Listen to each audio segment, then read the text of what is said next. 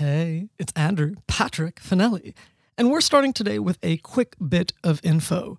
This is our season one finale, and what that means is we're back with season two on Tuesday, October 5th. That's right, season two, episode one airs Tuesday, October 5th. So please stay tuned to our Instagram at Bad Band Great Song where we will be posting and updating you all regularly as we take a look back at season one and we preview season two. And just quickly, personally, on, on behalf of me and Jerry, thank you, folks. Thank you so much for joining us on this journey. We spent a year, a solid year, July 2020 to July 2021. We spent a year developing this show and being able to share the first season with all of you has been absolutely phenomenal. Thank you. I can't thank you all enough. Thank you so much. Thank you for being part of this, folks at home. Remember, season two, episode one, Tuesday, October 5th. Stay tuned to our Instagram at Bad Band Great Song. And with all of that said, you're listening to Ghost Radio, Station 0.5. It's the devil in the dive, and up next is another rad episode of Bad Band, Great Song.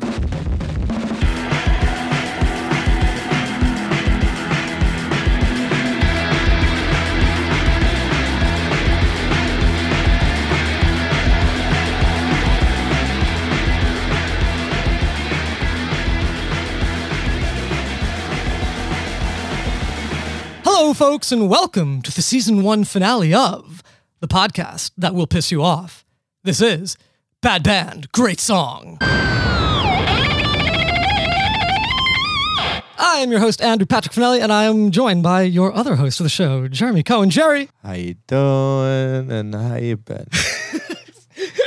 the band we're focusing our critique on today is Milli Vanilli and their song, Girl, You Know It's True. Girl, you know it's true.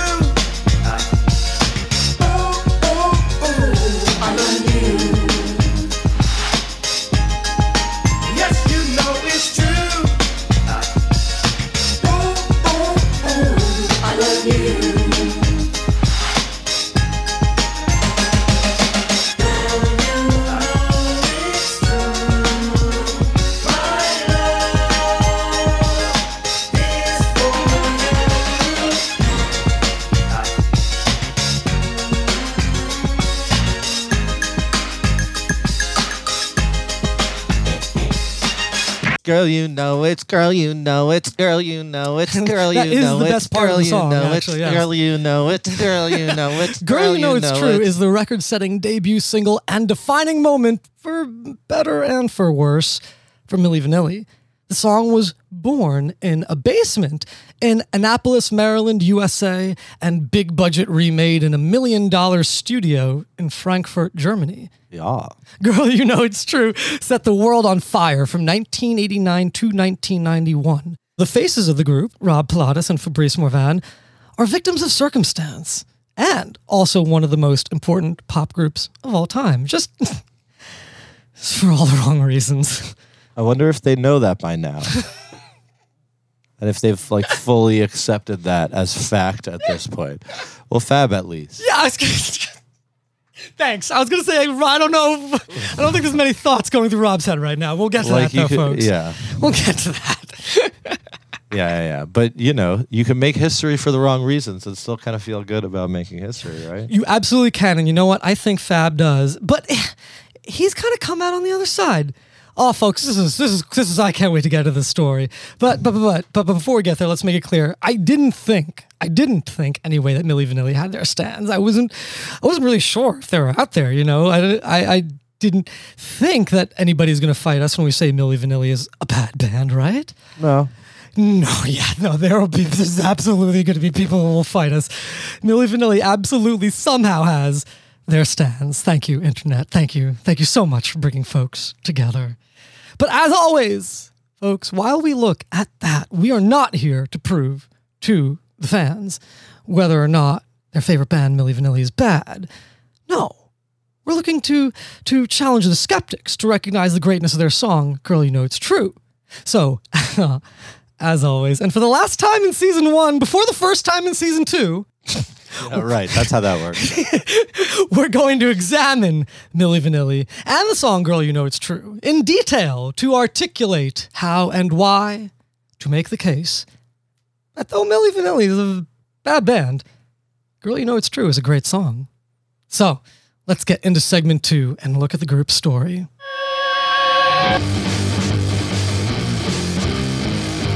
From Baltimore to the world. That's one way this story could start. Or uh, maybe our story starts in uh, New York with the birth of Rob Pilatus, the son of an American soldier and a German stripper, before being adopted by German parents and growing up in Munich, Germany. All right, cool. Let's start there. Oh, uh, no, no. Maybe, maybe, maybe. Actually, the story starts in the, the Caribbean island of Guadeloupe, where Fabrice Morvan was born and raised, uh, but before being raised in Paris, France. Actually, Oh, okay. We could start there if you prefer.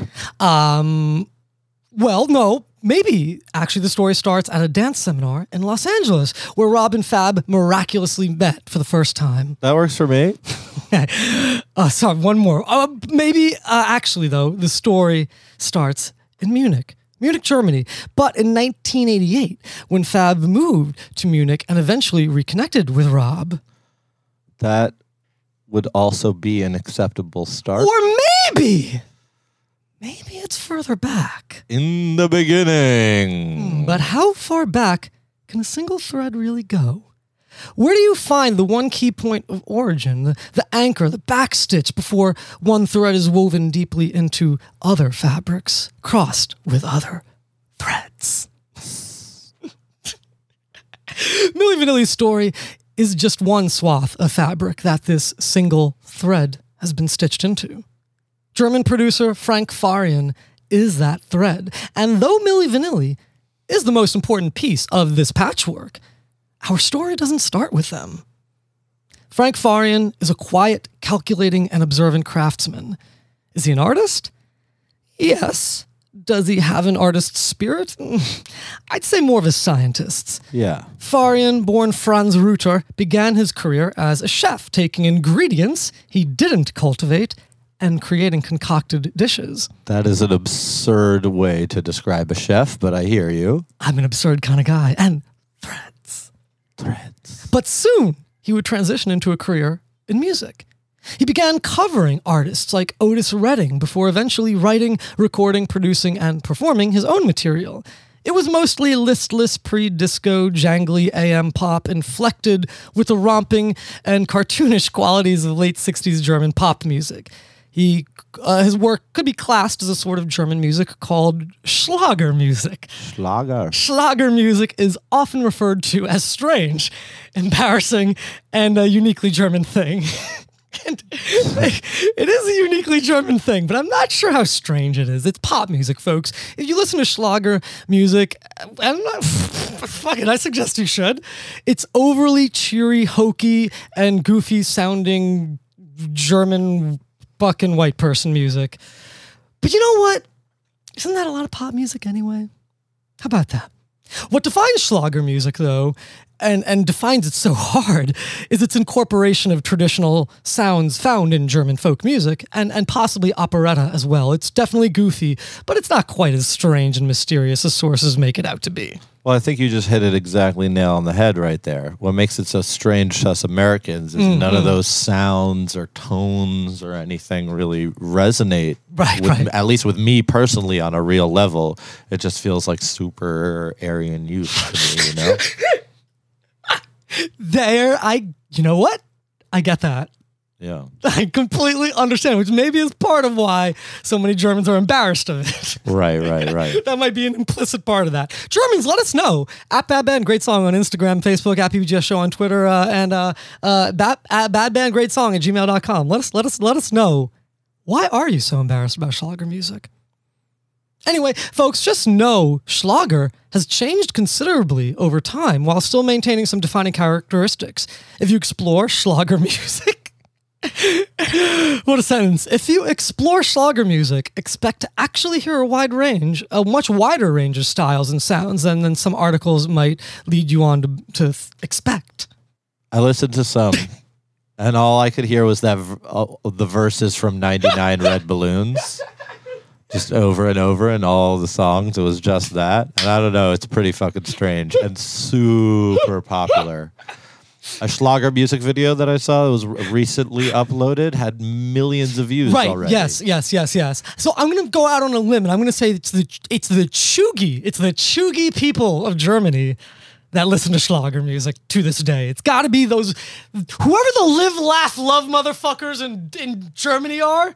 They're the ones listening to Schlager. Got it. Germans, let us know. Am I right? How am I Germaning? Please tell us. Does your mom listen to Schlager? Also, 99 Luftballons, huh? Hmm, Luftballons. interesting. I wonder if Nena is a bad. Uh, Something to look into. I don't know. I don't know. Folks, just just to bring this all home, consider for for uh, for your for the American ears, consider whatever a Partridge Family song sounds like to you in your head, just with more like oompa boompy oompy oompy doopy doo boop boop boop, like overly cheery, very later hoseny qualities, and you're hearing approximately Frank Farian's early music, late '60s, early '70s Schlager music. Exactly. You're hearing it. Creepy as fuck. Ah, and on that note, uh, maybe there was a little anti-horniness written into the script as as the next par- as the next paragraph begins because I wrote it. Farian is not a sexy man. He's I mean he's really not though. It's inarguable. Ah, just as inarguable as me saying I am me and I can't help it. Anyway, Fra- Farian is not a sexy man. He never was. And he knew that. He also knew his songs were good enough, and his understanding of what sounds appealed to people was strong enough that his lack of success didn't make much sense. Well, unless you consider the importance of appearance. And again, Farian is not sexy. Oh, uh, uh, and I, I should note, I should note, when Farian would perform live on television in the late 60s and early 70s, he did indeed lip sync. Hmm, oh, how about that? As was common then for television performances and still is. Just typically, artists lip sync to themselves, not other people. We'll get there. We'll get there. Girl, you know it's, girl, you know it's, girl, you know it's, girl, you know it's true. That we'll get there. By 1976, Farian realized he needed new faces and bodies, other faces and bodies, for the presentation and performance of his new music. I wonder I'm so curious what that moment was like for him. You it was know? um, like looking in the mirror with very sad music playing in the Like, background. You know, like probably his own music. And he was like, you know what? My music is fucking hotter than I am. I gotta switch this shit up. Like where? wh- I- wow, that's that is Like was so it a slow thing? Did someone tell him? I'm gonna say. I'm gonna answer you honestly. I don't know if that's what you're looking for, but I'm gonna say it's a slow thing he realized over the course of his early career. Sure. I wonder though if someone just told him. Maybe, maybe not the time girlfriend. Like Frank, you're just not that yeah, sexy. exactly. I went to theater school. That German accent was unacceptable. I'm so sorry, folks. Anyway, the point is, he needed front people who weren't him. Yeah, harsh realization for sure. Maybe somebody told him. Maybe you're right. Who knows? But he also realized at some point repurposing familiar songs was a sound strategy for appealing to people. Mm, not interesting, huh? Yeah. So, Farian took part in the rich Western tradition of fetishizing, exploiting, and stealing from black people. Enter Prince Buster, the legendary Jamaican producer, singer, and songwriter. Farian heard his song, Al Capone, and thought to himself, Oh, I could do something with that, yes. Damn, these German accents aren't working. You're really not. You're, you're really not Yeah, gonna get to character. I could it. do something. Never mind, I'm going to stop doing that. That is a vampire. Well, Farian is kind of A vampire, vampire-ish. yeah, That's yeah, not me trying to just backwards engineer a justification for my poor accent. I am going to, he is kind of vampirish. Anyway, Anyway, yeah, he's well, well. He wasn't the only one to steal that song. Was what I was gonna say before.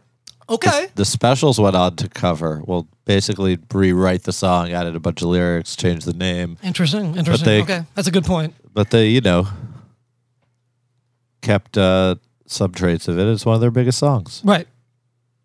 Right. Well, and you know, I don't mean to speculate. I don't know the story of that song, but I, I, I wonder if perhaps the specials went about it in a little bit more of an ethical way than Frank Farian did it. Yeah, yeah, as yeah, well. yeah, you know yeah. what I'm saying? like, Right. No, as I say, you know, they basically totally rewrote it and added a bunch of lyrics. They just took a, it was like a sample, Right. early sampling. Or there you go. Well, anyway, after hearing Al Capone and realizing that he could actually do something with that song, Farian then created the group Boney M, featuring black vocalists lip syncing to a song Farian, quote, wrote. And by wrote, I mean stole and repurposed. Farian's song, Baby Do You Want to Bump, essentially is a, is a, remix of Al Capone, became a massive hit for Boney M. On stage, the women in Boney M, Liz Mitchell, Marcia Barrett, and Maizie Williams, lip synced to their own vocals. But the male performer, Bobby Farrell, lip synced to vocals recorded by Farian himself, in effect putting his own white German voice inside the body of a black man. Boney M's probably most famous for that one song, Rasputin. That for sure. Rah, rah, Rasputin, Russia's greatest love machine, rah, rah, something like that. Yeah, that, that was a huge That song one. of theirs. Yeah, that was a big one.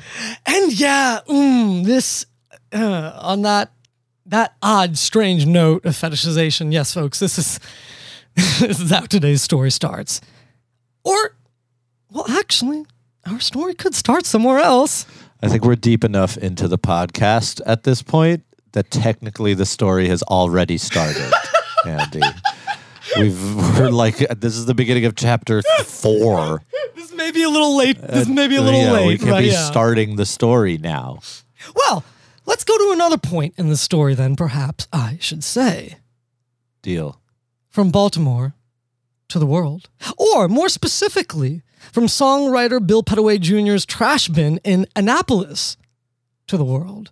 In the mid 80s, Pettaway Jr. was a songwriter working on music in the basement of his Annapolis home when he would receive a fateful timeshare telemarketing call that would introduce him to a man named Kevin K.G. Liles and his legendary Baltimore hip hop crew, Numarx. Wait, what? A fateful timeshare telemarketing call? That is a sentence that has never been said before, for sure. Definitely a new sentence, man. Yeah. New sentence. That's one for the subreddit, dude. Oh, man. Numarx comprised childhood friends Sean DJ Spen Spencer, DJ Wayne Beatmaster Mo Mallory, Kevin KG Liles, Daryl Junie Jams Mims, and Rodney Cool Rod Holloman. The crew came down to Pettaway Jr.'s basement studio and fished out a cassette from his trash bin. What they heard was a sketch of a song that would eventually become Numarx's Girl, You Know It's True. Girl, you know it's, yes, you know it's true. Ooh, ooh, ooh.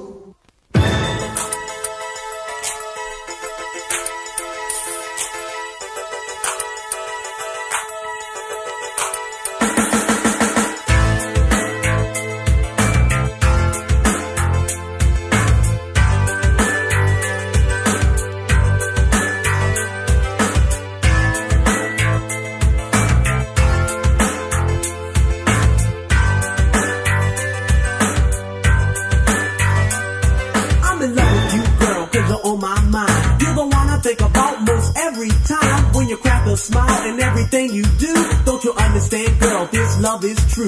Your soft, silky hair, long, sweet and thin. That candle like complexion upon your skin. It lightens up my day, and that's also true. Together we're one, separated with two. To make you all mine, all mine is my desire. Cause you contain qualities I admire. To put it plain and simple, you rule my world, so try to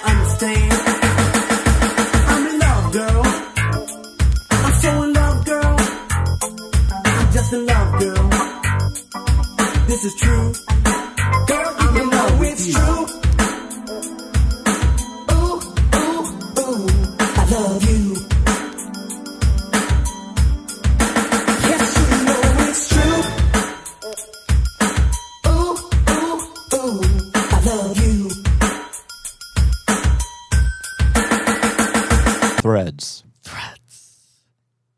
The song was carefully crafted by Pettaway Jr., the Numarx crew, and Kai Adeyemo from funk band Starpoint, Girl You Know It's True became a regional hit in America in 1987, distributed via Oxon Hill, Maryland's Studio Records.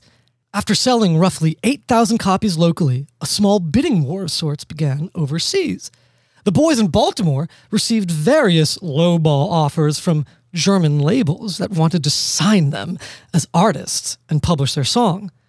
All offers were turned down at the behest of Numarx's parents, but eventually they would discover that their song had been stolen and it was becoming one of the biggest songs in the entire world. And the ultimate betrayal was made close to home. The owner of Studio Records had clandestinely and shadily licensed Girl You Know It's True without consent to various overseas labels, including Bluebird Records in London and ZYX in Germany, allowing Girl You Know It's True to be heard by a certain German record producer. It's quite amazing how much shady shit happens in the music industry. Isn't it? Yeah, that's wild. It hasn't stopped either. It has not. Well, anyway, from Baltimore to Frankfurt. No, that's a German accent. Around this time, 1987, German record producer Frank Farian frequented a club in Frankfurt, Germany that was known for playing popular American music. Sounds that ranged from underground to the mainstream could be heard there. Farian was also known for pressing his own records and having DJs play them for crowds while he took notes before going back to his one of four studios to tweak a song even further. It was at this nightclub where Farian heard Numarx's Girl You Know It's True. And Farian knew that he had just heard his new Al Capone. Now he just needed a new Boney M. What a fucking wacky business model. But hey, if it works, right? And and it would work. And Farian, Farian went to work, feverishly reworking and wholesale stealing Numarx's song. And he began conceptualizing what would become Milli Vanilli. so creepy. Now, while this was all happening, the hopeful Fabrice Morvan moved from his home of France to his adopted home of Germany. Fab did what all young, beautiful people do once they move to a new city. He went on auditions, casting calls, he partied. He also met a man. Maybe I did write some horniness into this. He also uh. met a man, a man he had previously met at a dance seminar in Los Angeles about a year prior. Rob Pilatus. The two almost instantly hit it off, in the way that two beautiful, totally straight, rather similar men who have no latent homosexual desires tend to hit it off. For the listeners at home, this is basically exactly Andrew and I's story as well. It all started on June 25th, 2005 at CBGB's. Oh, uh-huh. I know the date. That's amazing. Uh, anyway, you know, Rob and Fab, they would they would glare at each other at auditions and casting calls from across the room with a stare that was equal parts jealousy, admira- admiration, and absolute intrigue. us. They partied at the same clubs. Also us. They even dated the same exact women, something they would gleefully recount in interviews. Bro, I think I'm the one that wrote the horniness for this one, this episode.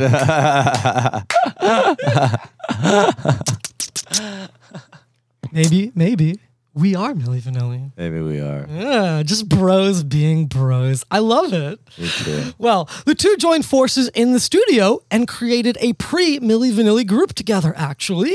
It was named Empire Bizarre, and they even released a single called Dances. Dansez.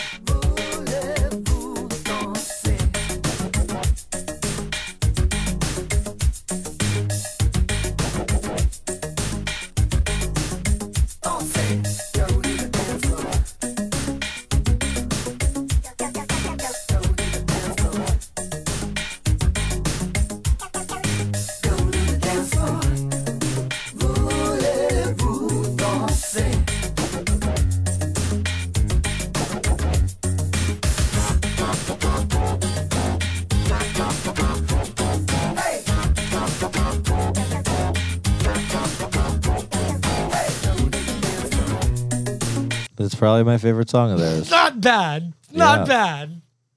Uh, the group was based out of Munich. Oh, oh, oh, and by the way, when they performed live on German television, they did indeed lip sync, but to themselves, just not other singers, as was common and Still is. Very much common. Isn't that interesting? How about that? Now, this is where things start to get hazy and where the cruxes of individual arguments lie. What is certain is Farian sees Rob and Fab out partying and being beautiful, enjoying German nightlife. Farian then invites Rob and Fab over to his Frankfurt studio. And this this is where certainty ends. Farian and his team maintain they not only played Rob and Fab, Girl You Know It's True, but that they heard Rob and Fab sing in 1988 and did not approve. In a November 17, 1990 Washington Post article, Farian states that in 1988, quote, these two guys came into the studio, they recorded, but they didn't have enough quality. That is when Farian says he realized it was time to dust off the old vocalist lip sync switcheroo strategy. Perfectly logical thing to do at that point. Yeah, actually, like actually, we're still in the same century where Tin Pan Alley and the, I mean, show business was like it's any less contrived now. But anyway, I'm not going to go off into that tangent now. Deal. Thank you, Jerry. In contrast, over the spate of interviews Fab has recently gone on, he maintains Farian always had deception in mind. Fab recounts going to Farian's studio, hearing the instrument instrumental for Girl You Know It's True, signing a contract in German, a language that he couldn't read, and apparently Rob, who did speak and read German, didn't read it as well. Uh, Amazing. And right. And only then after that, signing a contract in a language he didn't understand, only then after that, he discovered that, allegedly had discovered that Farian had, had already had vocals recorded and never once intended to ever have Rob and Fab sing a single note. it's amazing. What a move. I really got to start delivering contracts in other different languages. That is a, that is a serious move right there, yeah. Yeah. Well, whatever you believe, some things are certain, folks. One, Rob and Fab did have examples of their work available. Empire Bizarre Dunces, we talked about it. You can you could have heard them sing before they got invited to that room. It was very easy. Two, Farian knew he didn't want their vocals on his track. Three, Farian knew he needed their faces, bodies, and personalities as the soundless vessels for his current crop of songs. Such an aggressive dude. Mm-hmm. And even crazier, the, that way of uh, developing artist hasn't stopped and even maybe he's gotten more aggressive, Yeah, it- more predatory. the amount of artists we don't hear about because they didn't break even enough on the label's investments in that it's it's mind-boggling dude. Yeah. it's a crazy thing that happens. But speaking of crazy things and how they happen however this all went down however aware rob and fab were or weren't let's not make any mistake here. They were young and hungry men who had nothing. They wanted everything and they were absolutely taken advantage of by frank farian According to a recent Vlad TV interview Fab gave to DJ Vlad, Rob and Fab were given paltry advances of around uh, 1,500 Deutsche Mark each, uh, uh, under $1,000 USD, by the way, money they spent. They were told if they didn't want to take part in the project, that they had to then pay the money back. They could not. So they were told to work as Milli Vanilli to pay off their debts to Farian. A thousand bucks, that's like a week of drinking and fucking partying at the nothing. time for those two, you know? What It's are those? nothing. There's no money. It is very much if that story is the truth that they were they were suckered into indentured serv- sla- slavery basically you know Wow. it's eh, eh, listen it's real. who knows how aware they were but they had dreams they had desires they were broke motherfuckers and they were clearly manipulated none of that is debatable Agreed. Uh, and I would like to quickly mention, though, there are a lot of inconsistencies regarding their advances, and which advances were the ones that acted as the bait that hooked them. But I, I don't think there's anything to get too bent out of shape on, but it is something I've noticed, and it is just another indication, another example of how all over the place Milli Vanilli's story is and how hard it is to actually pin down the truth. So the various figures given without any actual hard time frame are as follows. Remember, these are all purported advances they received. 1500 Deutsche Mark, $4,000, and $20,000. The 1500 Deutschmark figure comes from Fab in recent interviews. The $4,000, that's USD, advance is repeated in only two articles I could find, and no sources are provided. And the $20,000 advance is referenced by Rob himself in a November 21st, 1990 LA Times article. And, and keep in mind, these albums that they released, I, I they released one album. There was a Euro version and an American version. Maybe that uh, accounts for different advances, but none of that is explicitly stated or clearly stated. Uh, and none of these, however, by the way, also have been officially recorded. So there's no hard proof when any of these advances occurred in relation to each other and which advance served as the actual bait. So all we have to go on are the various th- things multiple people have said that contradict each other and themselves. So basically, we don't know, and not that much money, probably. That's the real takeaway and thank you for highlighting that jeremy. But beyond that beyond that folks just keep in mind Milli Vanilli's story is all over the place and there are many different parallel versions of the same truth. It's very strange.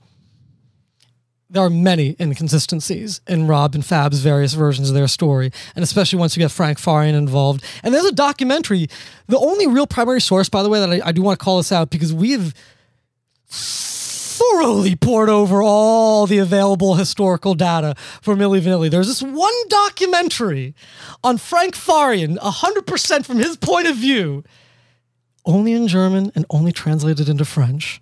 Wow. I'm incapable of watching it. I, I try, I found it. I got copies. I just couldn't understand any of it. And I'm heartbroken. We got to talk about that one day, folks. If you know German, you know French, get at me. We need a translator. Anyway, regarding inconsistencies and Milli Vanilli, their name's origin is one of those inconsistencies.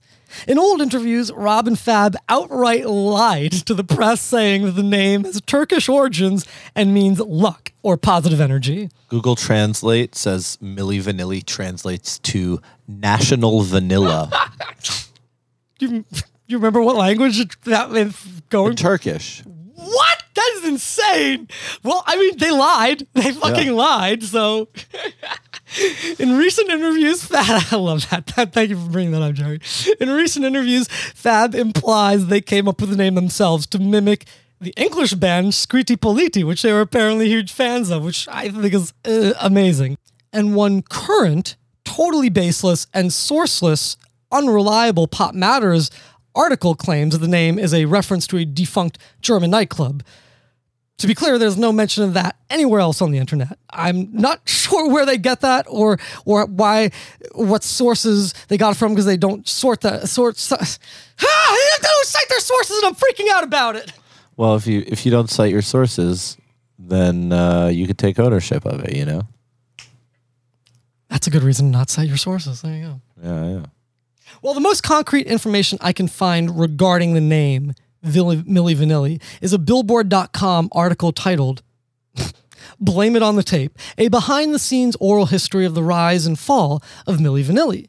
Milli Vanilli mo- vocalist Jodie Rocco is quoted as saying, Millie was the nickname of Ingrid, Frank's girlfriend at the time, uh, who was the office manager, and he used to rhyme it and call her Millie Vanilli.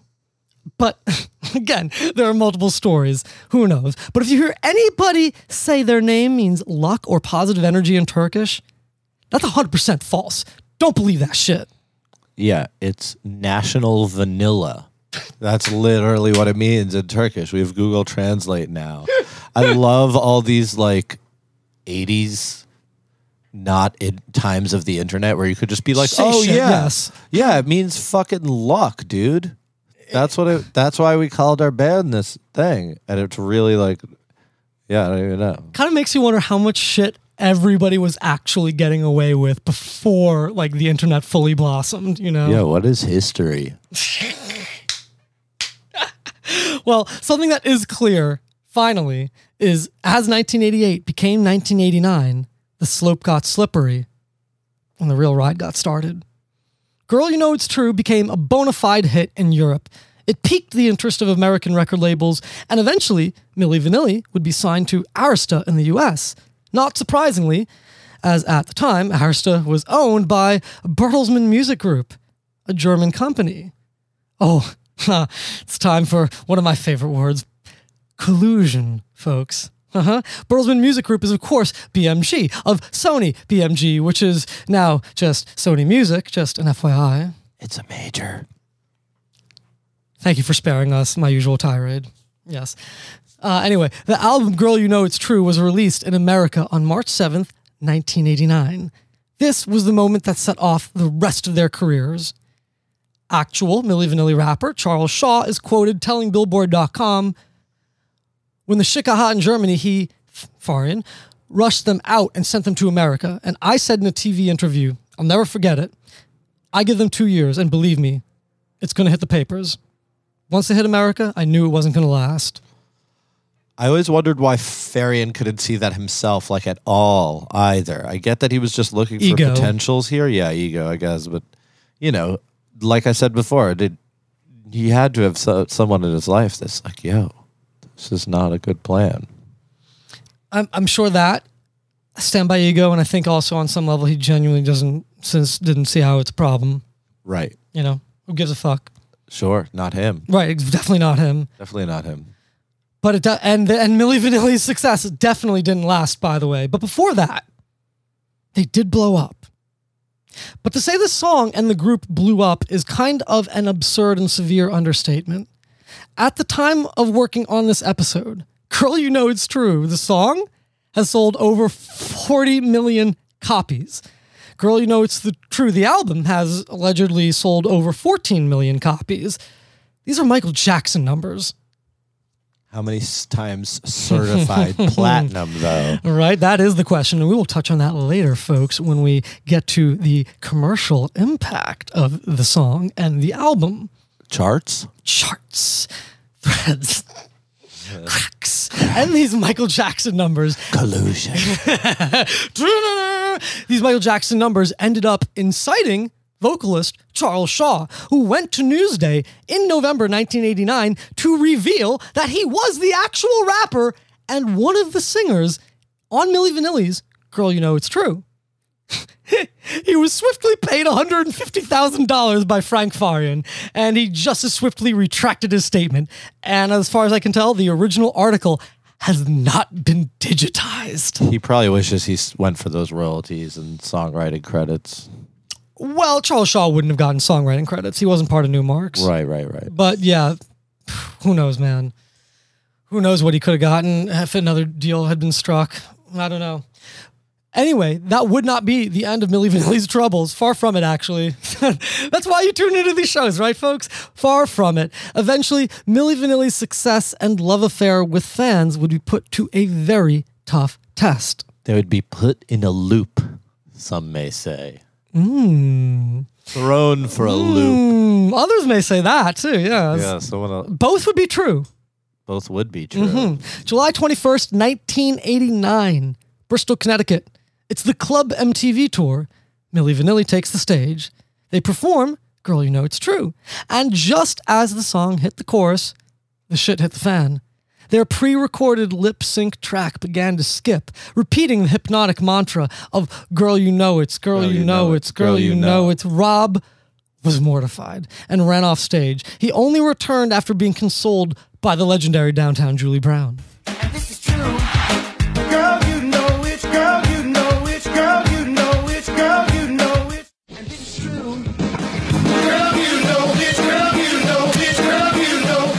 To die. It stopped. Girl, you know it's girl, you know it's girl. 80,000 people. Girl, you know it's girl, you know. You know, I couldn't repeat it 15 times. Girl, you, it got obvious. Still. So I stopped, I panicked, I ran off stage. It's girl, you know it. Girl, you know Julie Brown, who used to work for MTV, ran after me. I didn't want to go back to stage. I had enough. 80,000 people waiting. I said, I have enough. I quit. So just a little more about this, even though it gets talked to death. Uh, Paula Abdul, Tone Loc, and a few other artists were on that tour, and every every staff and people that were running that tour said basically everyone was using lip syncing Right. during that tour. Yeah, yeah. It wasn't just them; Isn't that insane? just theirs broke. But that that's why communication is important, and that's what happens, I guess, when guilty mind things fuck up for people with guilty minds. Yeah, Yeah. Well, surprisingly, this was not the end of Milli Vanilli. As Jerry just just told us basically, uh, they were being clowned harder by the backstage crew than the audience. Yeah. The audience didn't even realize or seem to understand or mind what exactly was going on. They were more confused by Rob running off stage because, again, as Jerry told us, the fact of the matter is this audience had been watching a show of nearly 100% lip synced performances, as was and still is very common, especially with pop acts that use intense and intricate dance routines. Yeah, the gear guys knew for sure. Everyone that was setting that show up was like, "This is a tape machine." Very funny accident for Milli Vanilli. Very, very uh, prescient one in ways. It's almost surprising that that wouldn't be the end of their career, but it definitely wasn't a good omen. No, The real end came from a strange combination of unfortunate interviews, comedy, and awards. On January 22nd, 1990, the 17th annual American Music Awards was held at the Shrine Auditorium. Milli Vanilli would win the most awards that night, totaling at three. Milli Vanilli went home with the AMAs for favorite pop rock song for Girl You Know It's True, favorite pop rock new artist, and favorite soul R&B new artist. which would normally really propel your career. Absolutely. that, could jump jump you off for real. Yeah, and that uh, was the first stop on the awards sec- circuit. Just a month later, on February 21st, 1990, the 32nd annual Grammy Awards Eh, was also held at the Shrine Auditorium. Milli Vanilli went on to win the Grammy for Best New Artist. And not only that, they performed and potentially are the first and only act to ever be explicitly granted the right to lip sync during their performance at the Grammys. You see, while lip syncing was and is common, it was strictly forbidden at the Grammys. That limitation, however, was knowingly and purposefully waived for Milli Vanilli. We don't know how or why, but it does point toward collusion. There was certainly some money changing hands. Absolutely. My theory? Clive Davis, on behalf of Arista Records, did what he had to do to clear this because who else could? His, junior level assistant or something? I, yeah, I, I certainly do not believe the BS that, that Davis and Arista didn't know Rob and Fab were lip syncing. Yeah, of course. They had to know. They were involved with the production, you know? Like they knew they weren't singing on the album. Like how how did he not know? That's ridiculous. I mean, you know, they made their claims and stated why, but I just don't believe any of it. But anyway, this is this my this belief is supported by a fellow named Todd Headley, by the way. Headley represented Milli Vanilli during their August 1989 to August 1990 career height. Headley worked for Gallin Morey Associates, headed up by the infamous Sandy Gallin, the duo's at the time on paper manager. Headley is quoted in a January 20th, 1992 LA Times piece as saying, everybody who worked closely with Rob and Fab at Arista knew what was going on. That's why they always tried so desperately to insulate the guys from the press. Sandy Gallin and Clive Davis did not even want Rob and Fab to appear on the Grammy broadcast. Yeah, they knew what the fuck was up for mm-hmm. sure. In this same article, Farian would assert that no top officials had any knowledge of lip syncing. But we're getting ahead of ourselves here. On March 5th, 1990, Time magazine published their infamous interview with Milli Vanilli. Rob Pilatus is quoted as saying, Musically, we are more talented than Bob Dylan. Musically, we are more talented than Paul McCartney. Mick Jagger? His lines are not clear. He don't know how he should produce a sound. I'm the new modern rock and roll. I'm the new Elvis. And like he didn't even produce his music, right? That's so ridiculous. you could really just be lying in Time magazine back in the day. Just be like, know- yo, I'm fucking Elvis. You don't need to make statements like that. It, it it's kind of wild. And actually ignoring the fact that Elvis could sing though, it is kind of an apt comparison.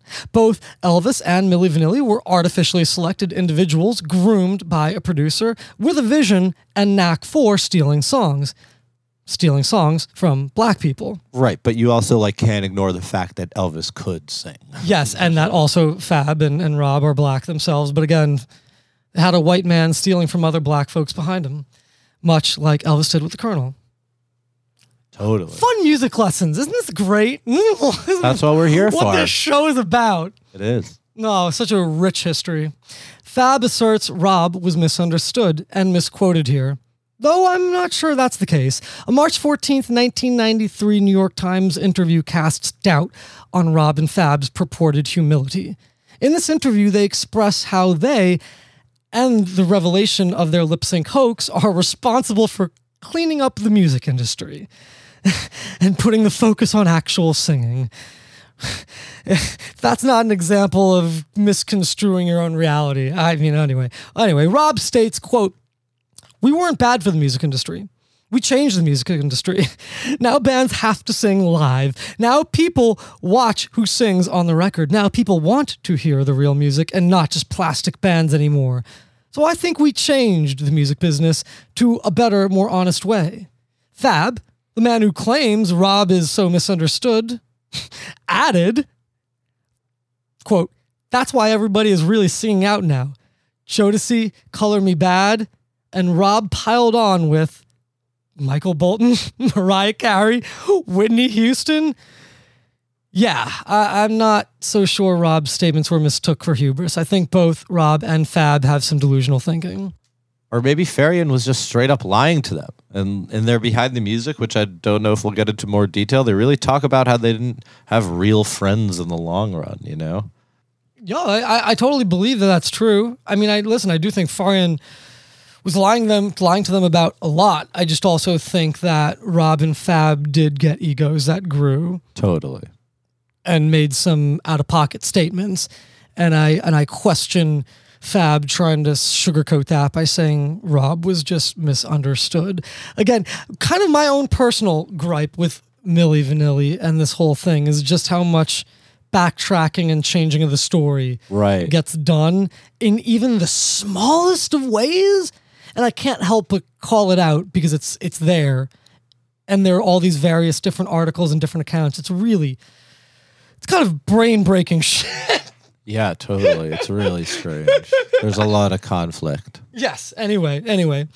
Whether he was or wasn't misunderstood you better believe those march 5th 1990 time magazine statements sent seismic ripples throughout western media and pop culture. This was blasphemy. Seemingly seemingly an order of magnitude greater than when john lennon infamously said we're more popular than jesus now Ah, yes, John Lennon, the classiest guy in fucking rock and roll. you really are that guy at the party taught ruining everybody's love for john lennon and nirvana aren't you I'm the guy on you the really podcast. are that guy I, don't, I don't talk like this at parties. I guess I do. The social strategy of, of an individual. Ignore the ignore the incendiary talk at parties. Get into it on the podcast. I like it. No that's good. Yeah. that's good. Shortly thereafter on an episode of the arsenio hall show sinbad made a special appearance. He takes the stage in fake braids and opens by saying in a shitty german accent much like mine i want you to know i am bigger than bill cosby. I am the bob hope of music Sinbad goes on to give Hall various Milli Vanilli gifts, only to hit him with, I had Milli Vanilli's greatest hits, but wasn't nothing on it. Got him. Gotta laugh at the love and the deep respect for Bill Cosby here. Yeah, yeah, retroactively not the best not the best respect to have there, right? Yeah. Yeah. On April 21st, 1990, In Living Color famously tackled Milli Vanilli with their Do It Yourself Milli Vanilli kit skit featuring Keenen and Damon Wayans. This whole skit was just riffing on the duo being absolutely stupid airheads and addressing the formulaic nature of pop acts. Fab recounts being at a social gathering, seeing this on TV, and being absolutely mortified in the presence of his friends. Clearly, the dude doesn't have a sense of humor.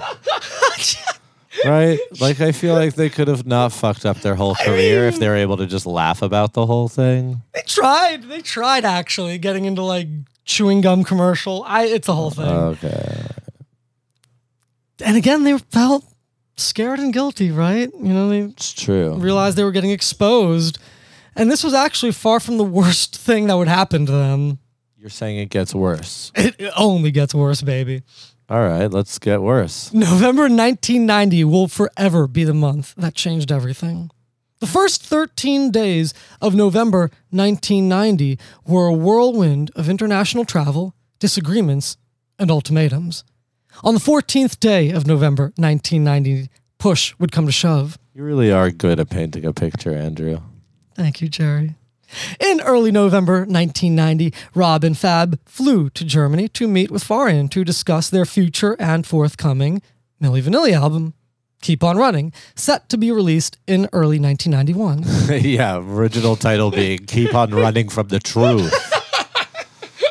Jesus. and on that note, Rob and Fab were completely excluded from the writing, performing, and recording of Keep On Running.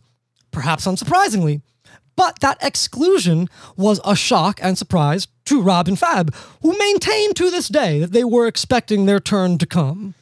Oh, that has to be such a devastating blow to their ego and not, you know, the motivation to keep putting themselves out there for this project. Eh, That's Yeah. a bummer. It is, it is. But I think they actually had some energy in them still because dismayed, dissatisfied, and disgruntled, Rob and Fab refused to take part in this project unless they were allowed to sing. Right.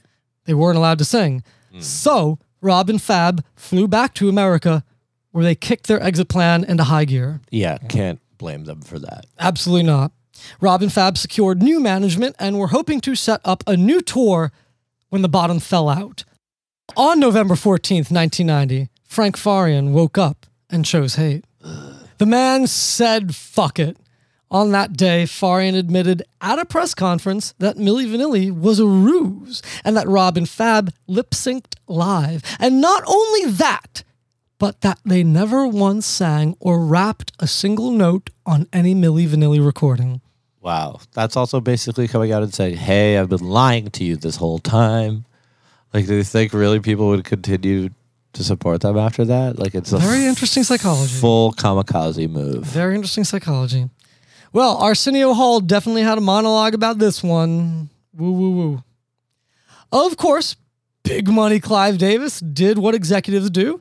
He denied all knowledge of anything remotely incriminating. He had no idea Robin Fab didn't sing. He signed Milli Vanilli as a project produced by Frank Farian's team and trusted everything was square. Bullshit. Exactly. And Farian, he didn't see what the commotion was all about. Of course he didn't. That fucking creep.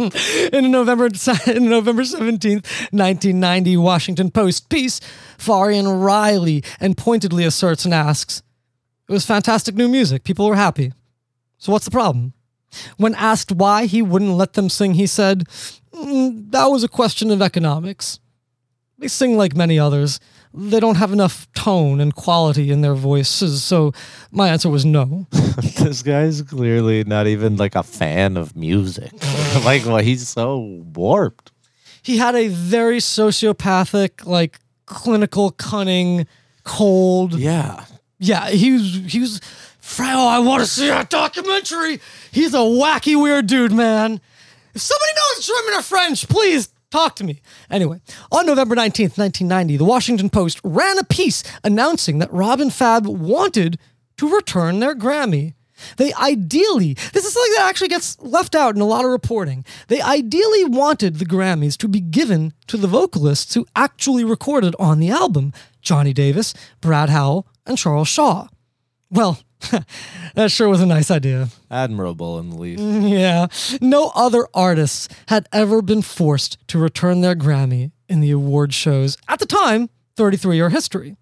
But on November 20th, 1990, the New York Times reported that Milli Vanilli had been stripped of their Grammy Award. And it had to have not even happened since. I can't even think of any other time. Nah, nah. And I just love though that in case that didn't land for folks, just want to make it clear that one day after Washington Post runs an article of Rob and Fab saying they want to give the Grammy back, the next day the Grammys are like, give us the Grammy back.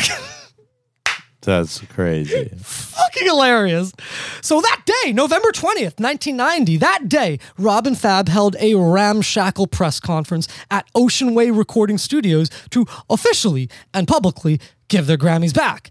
Outside, people destroyed Milli Vanilli merch and even used a steamroller.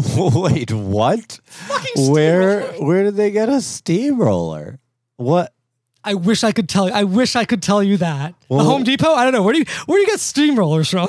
Well, seriously, I mean, it's not a small piece of equipment. Like, what Milli Vanilli fan? Well, rather, it, it a small steamroller, but yeah, it's that's a bigger. Still. it's bigger than a car, what an kind average of car. ex Milli Vanilli fan in 1990 just like casually owns a steamroller?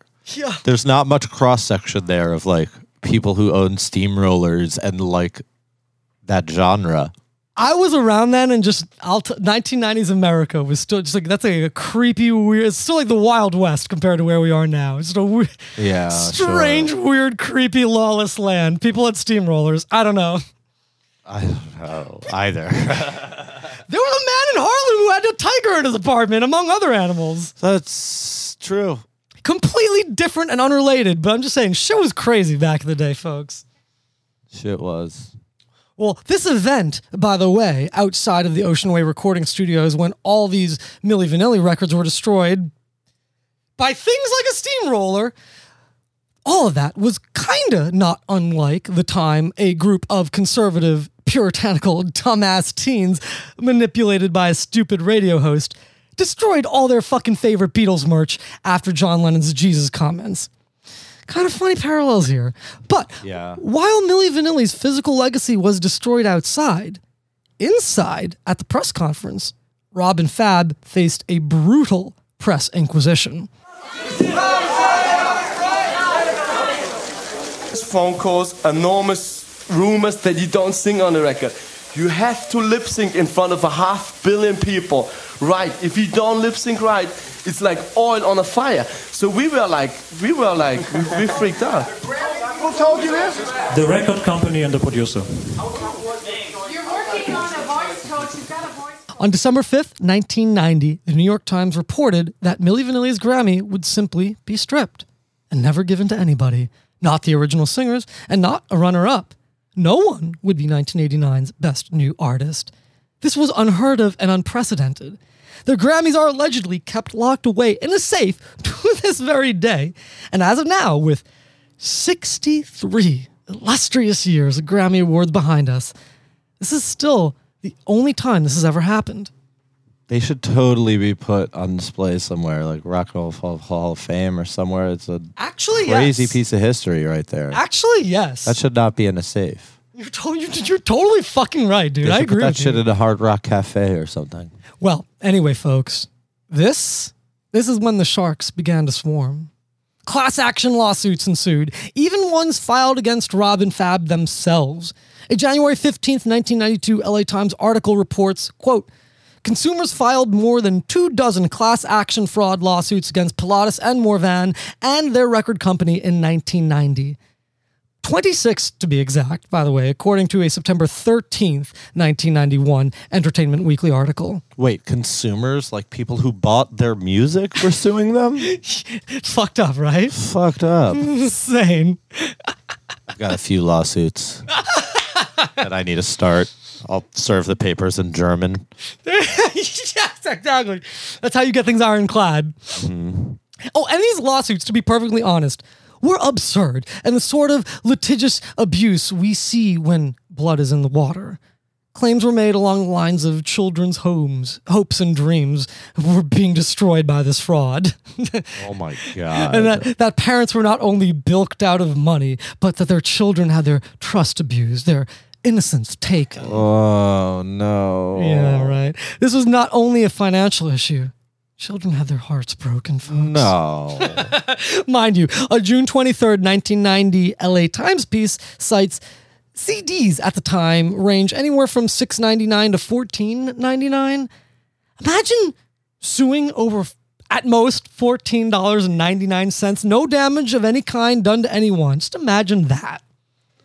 We should start suing over like disappointing last seasons of TV shows.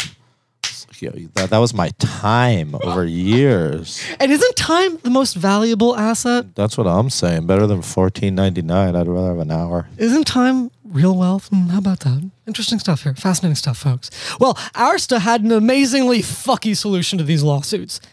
Cash rebates of $3 per bought CD, $2 per tape or LP, and $1 One dollar Oh, per man. single were given to customers.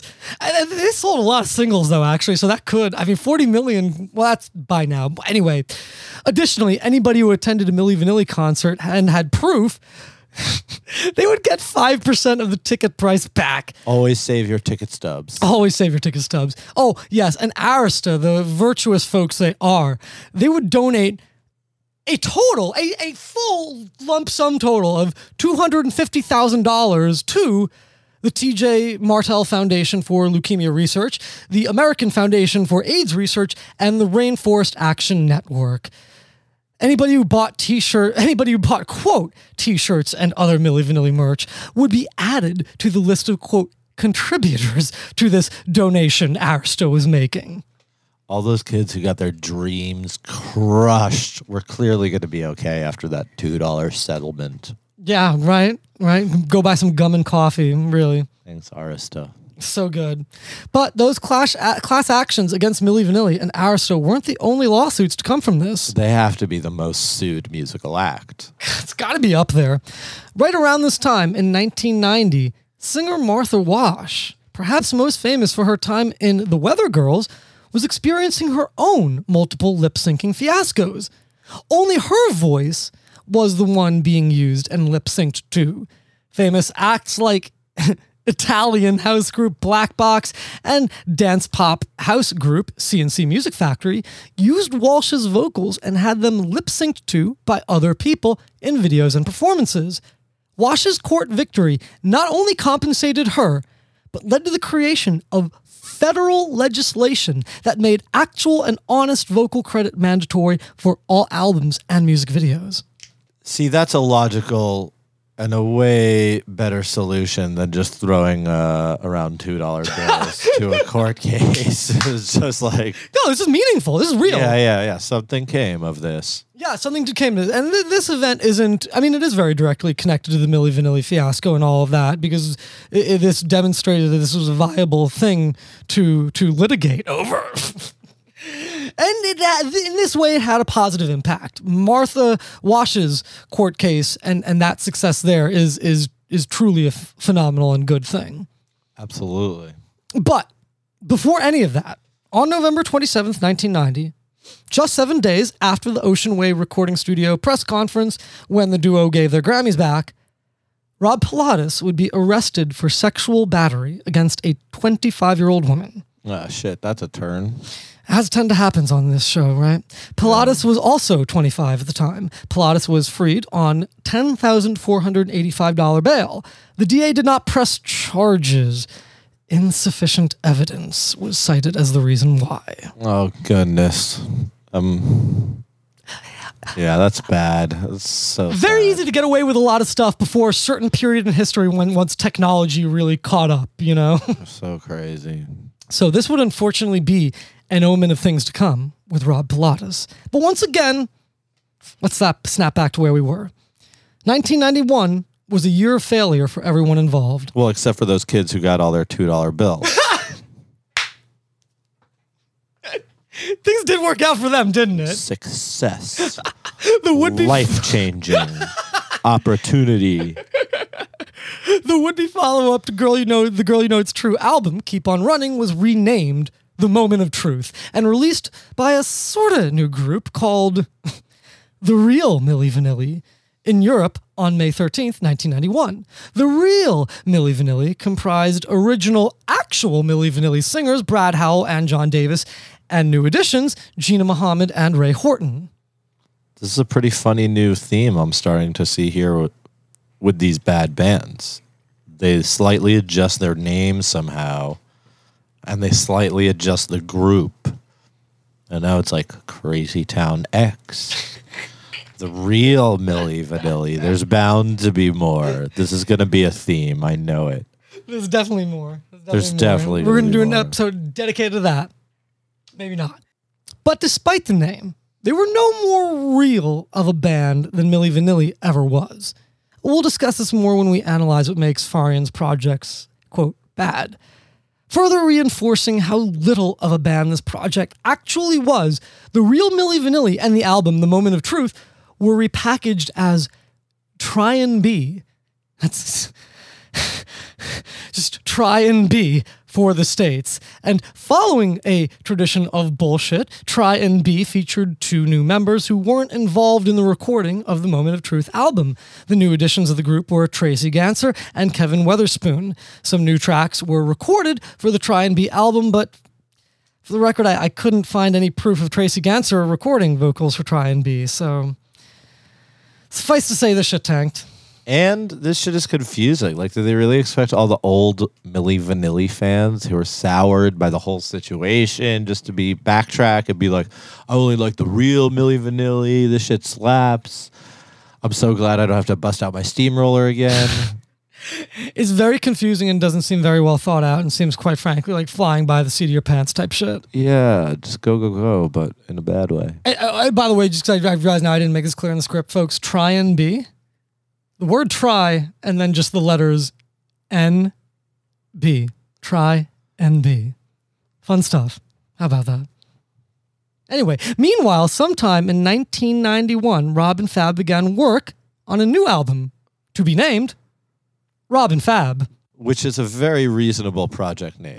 Yes, yeah. Very on the nose. Kind of like Bad Band Great Song.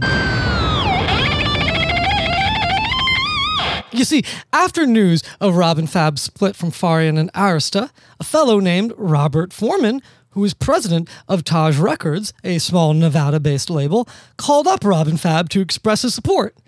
This, quote, support would manifest as Taj Records signing Rob and Fab to release their eponymous record. That's tremendously kind of the guy. It does bizarrely have a strange sort of charitable feel to it. I don't know, I don't know why. yeah, The recording of this album would prove to be very difficult, however. that's why. How would it have not been? Right, right. So, though Pilatus had overcome the sexual battery charges, he was falling into a pattern of drug use and rampant partying. Beyond that, the duo would be tasked with spending hours upon hours a day working with singing and dialect coaches, doing the work they've never done before to actually become competent vocalists. Strange no one ever told them to do that sooner. Yeah, well, Fab Morvan not only took to it more naturally than Rob did, but Fab was also willing to work harder than Rob. Himself. Things were not going well for Rob. And wait, did I say Rob again? Oh, I- yeah. Okay. and on Saturday, November 30th, 1991, Rob Pilatus couldn't take it anymore.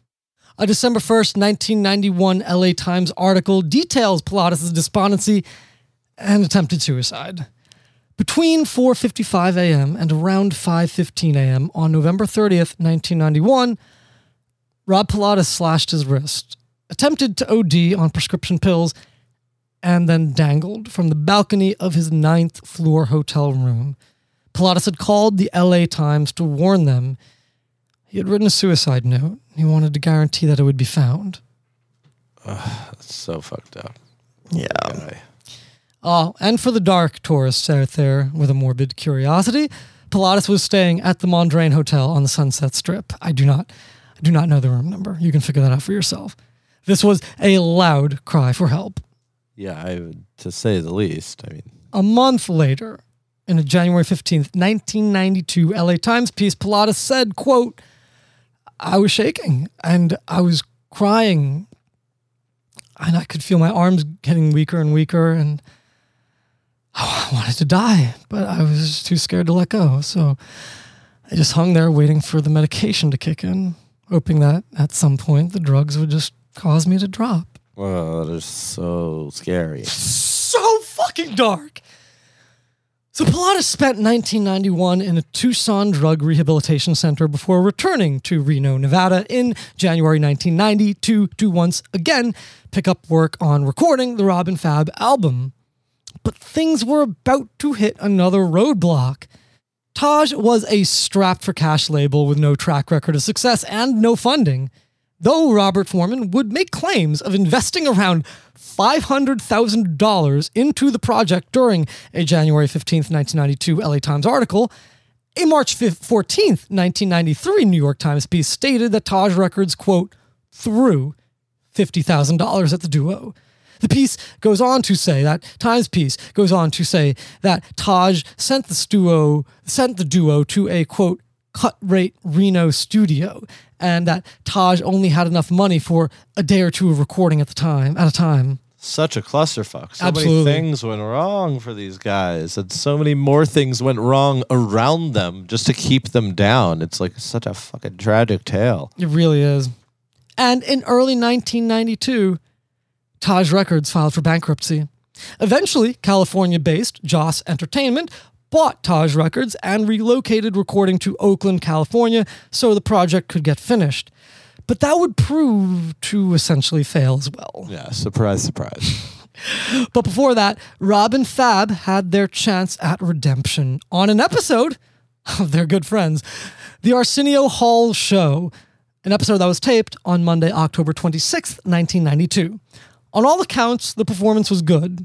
And you could actually find a very garbled JPEG to hell, like very shitty potato quality video on YouTube. And it is cool. It's kind of high performance. I fuck with it. I like, I like, I like this their lead single "We Can Get It On" from the album Rob and Fab. But anyway, none of that would matter. None of that would matter. The good performance on Arsenio Hall, none of that would matter because Joss Entertainment and therefore Taj Records didn't have the money to get the single "We Can Get It On" into record stores. So no promotion and no distribution for their lead single. That means there was no hype and not even any awareness leading to their Rob and Fab album, which had no slated date for release anyway. Eventually, in 1993, the album Rob and Fab with single We Can Get It On was released.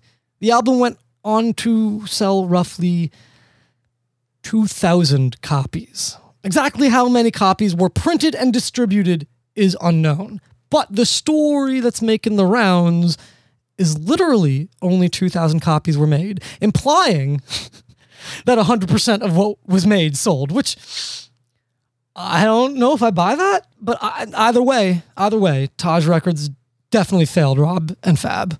There's zero copies of that album available on Discogs. at That's the moment, amazing. Which you know doesn't like really mean anything, Right. but what does that mean? You know there are they are not available. But it also seems like you know the label was super strapped for cash at the time. Clearly, maybe they could literally only press two thousand copies, and then they hoped like that two that you know then the next pressing would have been twenty two hundred copies. Like And maybe then all 2,000 copies actually sold because they allegedly Yeah. sold 2,000 copies. So totally.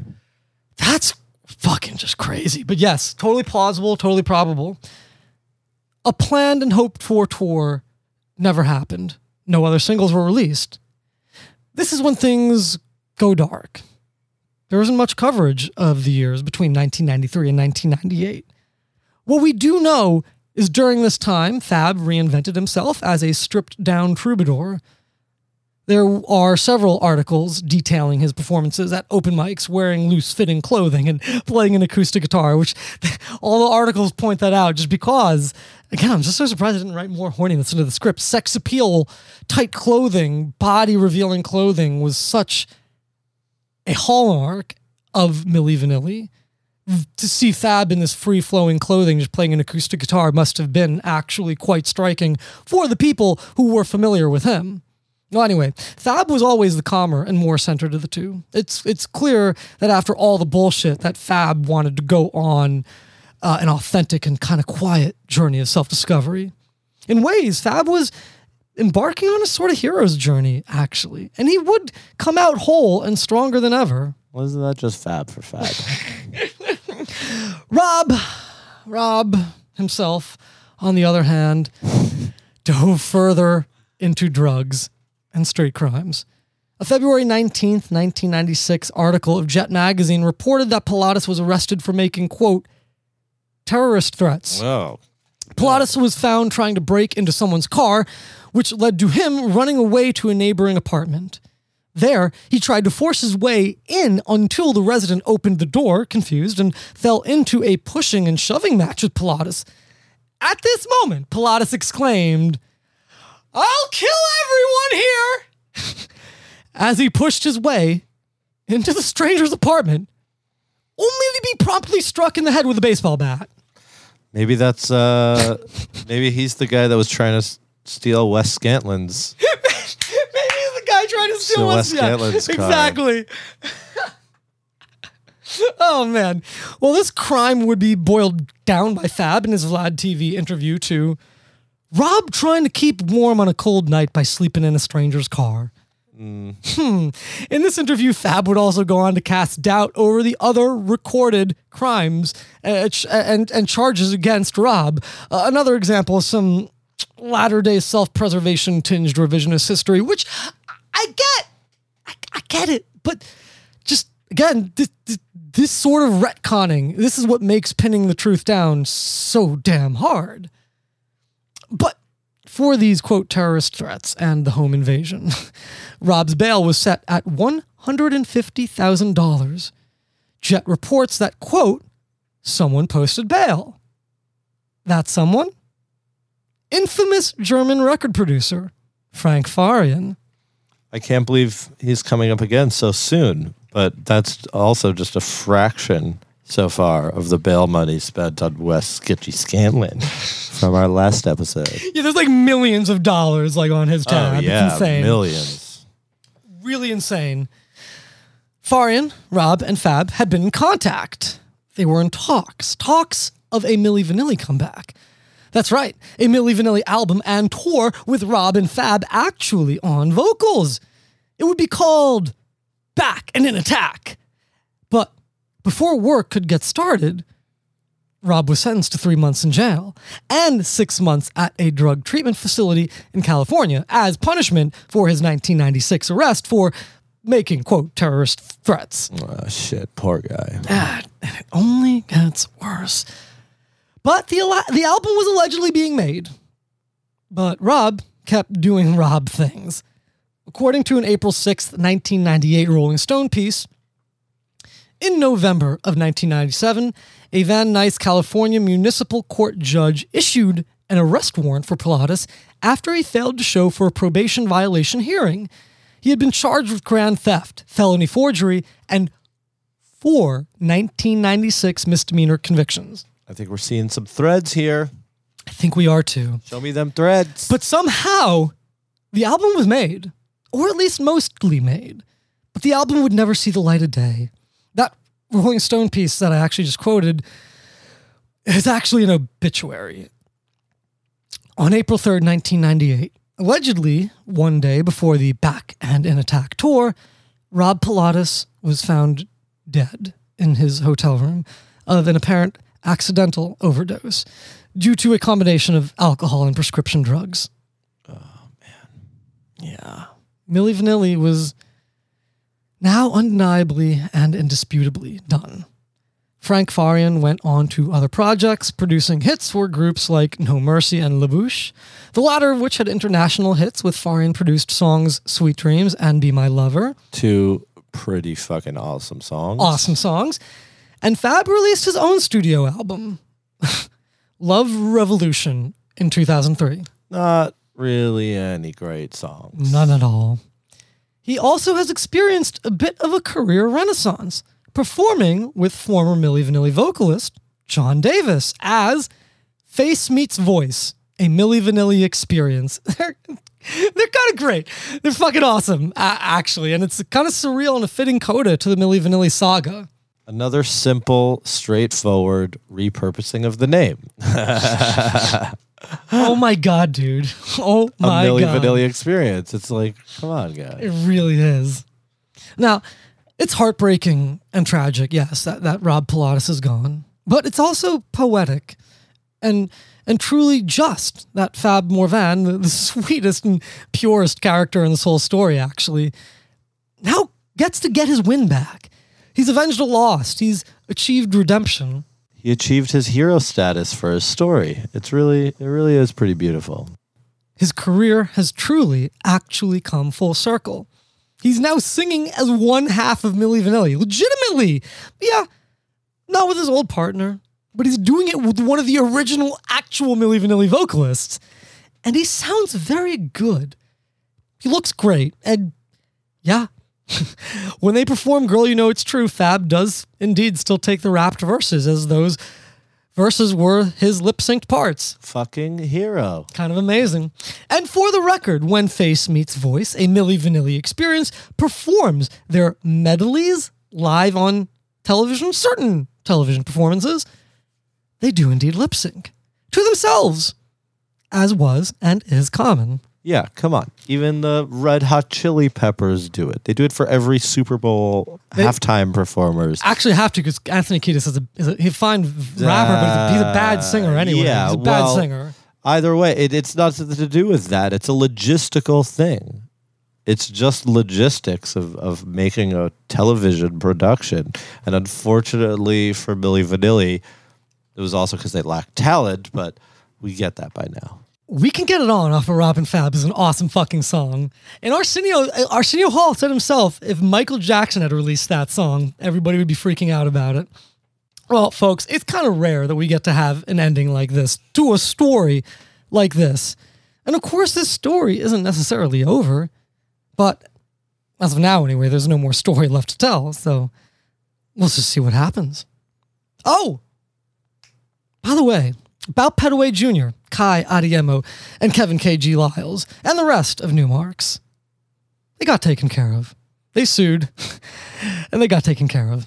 And Liles, in particular, he would go on to become president of Def Jam, executive VP of Island Def Jam, and executive vice president of Warner Music Group.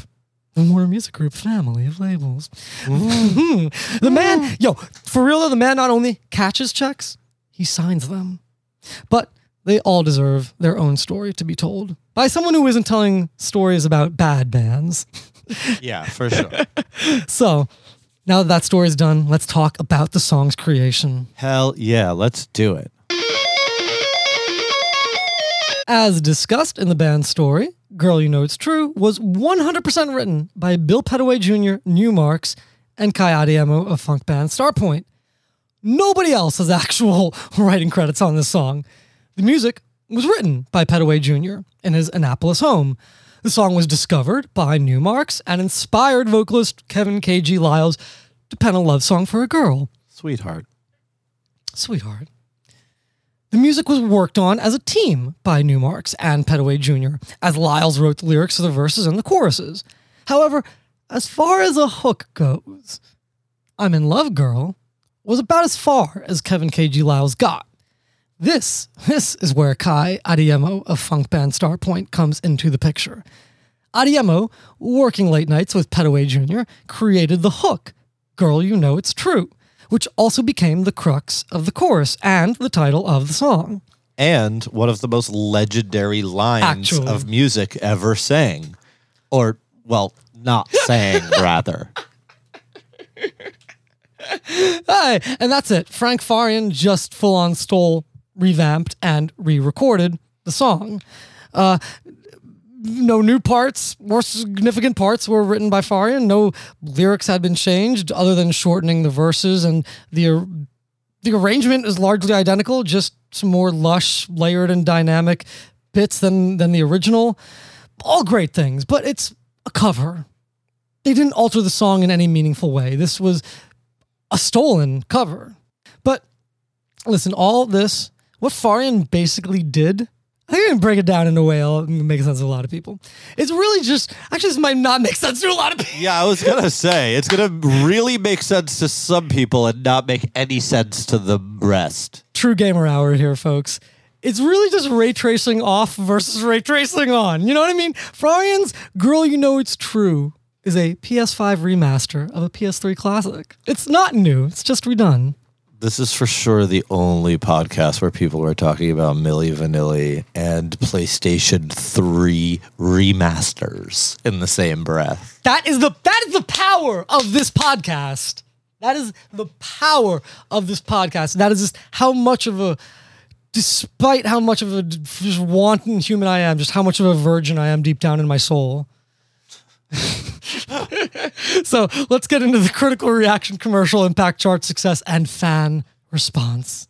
So the critical reaction was rather negative. Girl, you know it's true. The song was recognized as the catchy and pretty rad hit that it was.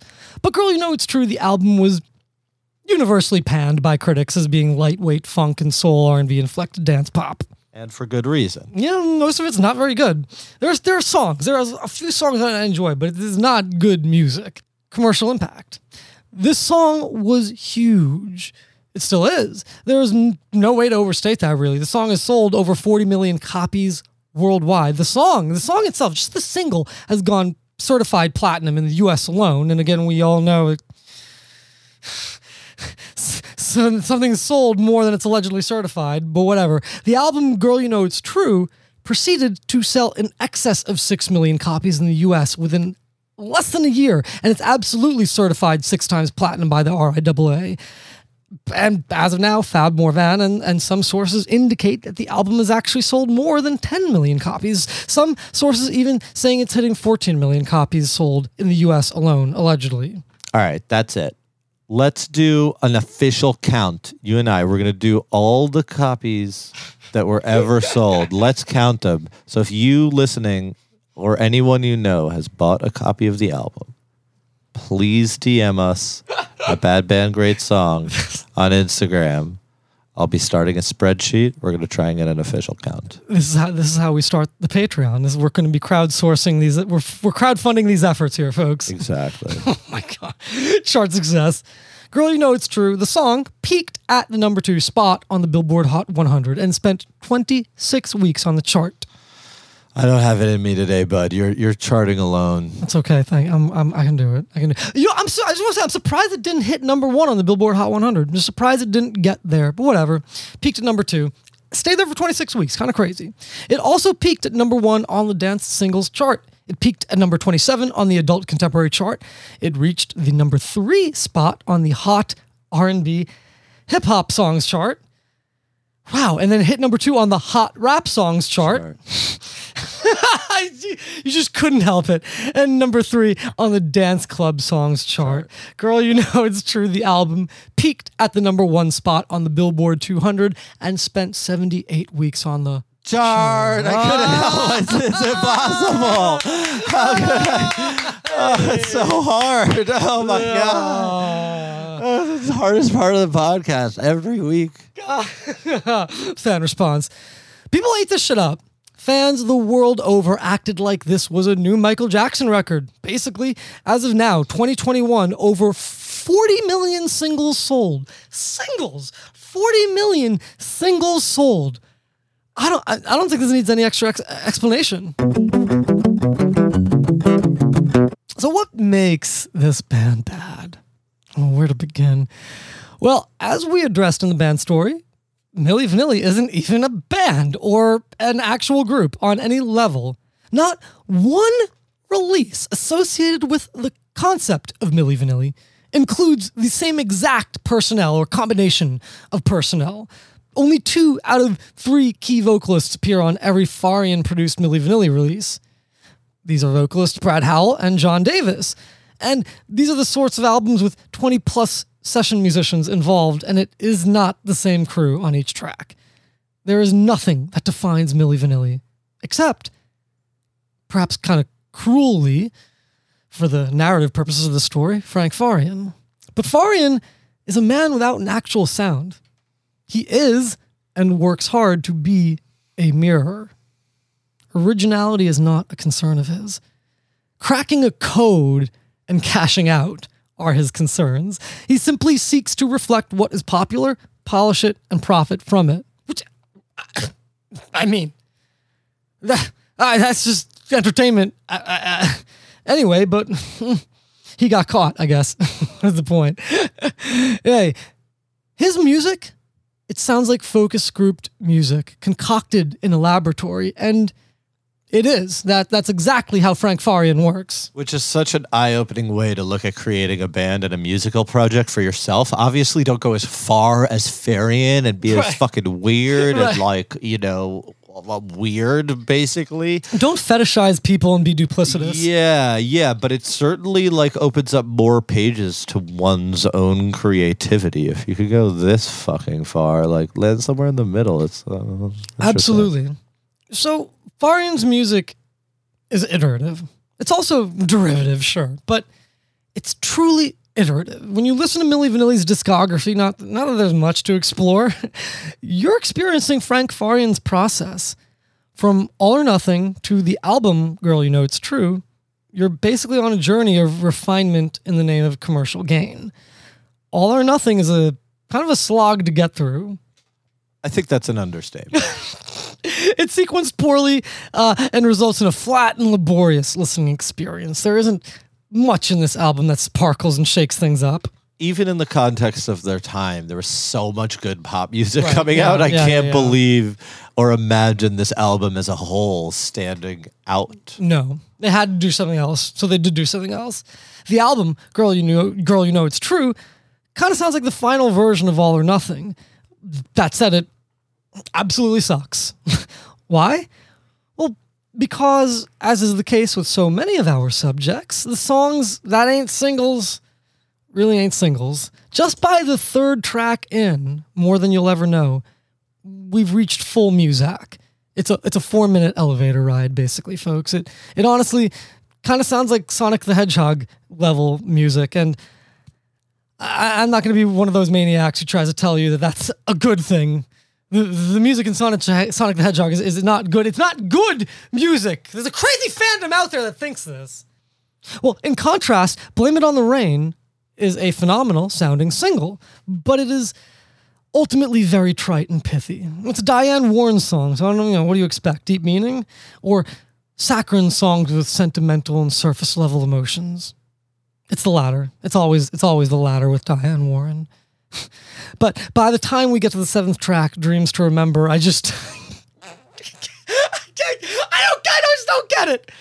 It doesn't make sense to me how anybody bought this. That this was that this was an actual group with central figures responsible for each song. I don't understand. By this time in the album, it's just undeniably just just fucking me in the face that this is essentially a different and quite obviously a different band track to track. At the end of the day, this is music that you hear in a dentist's office. It really is. The real Milli Vanilli is peak early 90s. The album is just made up of sounds assembled together and we're being told it's music. This album, once again, doesn't sound like a single cohesive release by an actual group. It's all over the place and frankly varied to a fault. And in terms of quality, these songs sound like those weird kind of vanity songs that people with too much money get written for themselves to sing. You know, like on some Rebecca Black or Tiger King type of shit. You know, you you know what I mean. yeah, exactly. I saw a tiger, and tiger saw a man. That one's kind of a banger though, but I mean, you know, That one is a good yeah, one. yeah. All right, and let's let's talk about rap. The thing I'm most qualified to talk about. The rapping on this album That was sarcasm. its presentation.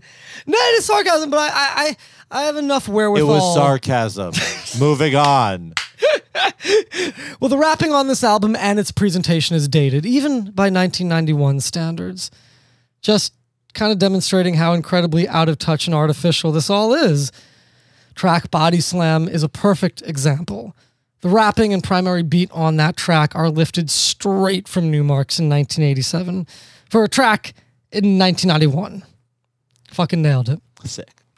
In fact, this whole record sounds like 1988 at the latest, which, hey, maybe that's what Farian decided is the Milli Vanilli sound. I doubt it, but maybe. I don't know. This definitely doesn't sound like 1991, though. Actual recording artists had already moved past these sounds, textures, styles, and tropes. On all recordings, the vocalists are excruciatingly unmemorable and decidedly not distinct. There's just no character. There's no defining qualities. There really is no Milli Vanilli sound. Every song is a different generic band. No voice stands out, and that's by design. Farian is a real jigsaw type dude. Really fucking is. It really is. It's so scary. And also very Vince McMahon, very WWE. Oh, yeah, in this, sure. In this way we're about to about to talk about right now. Farian doesn't want a total package individual talent. Because that person can then go hook up with any producer. That person will have a fan base that follows them around. But as long as Farian pieces together his music with talent that can't be seen using faces with no talent, well, then each of those parties, they need Farian more than a total package individual would need. Also, such a pre internet ability. Exactly. Yeah. Now, I unironically believe, as I said earlier, that we can get it on by Rob and Fab is amazing. I think it's the best Milli Vanilli related song there is.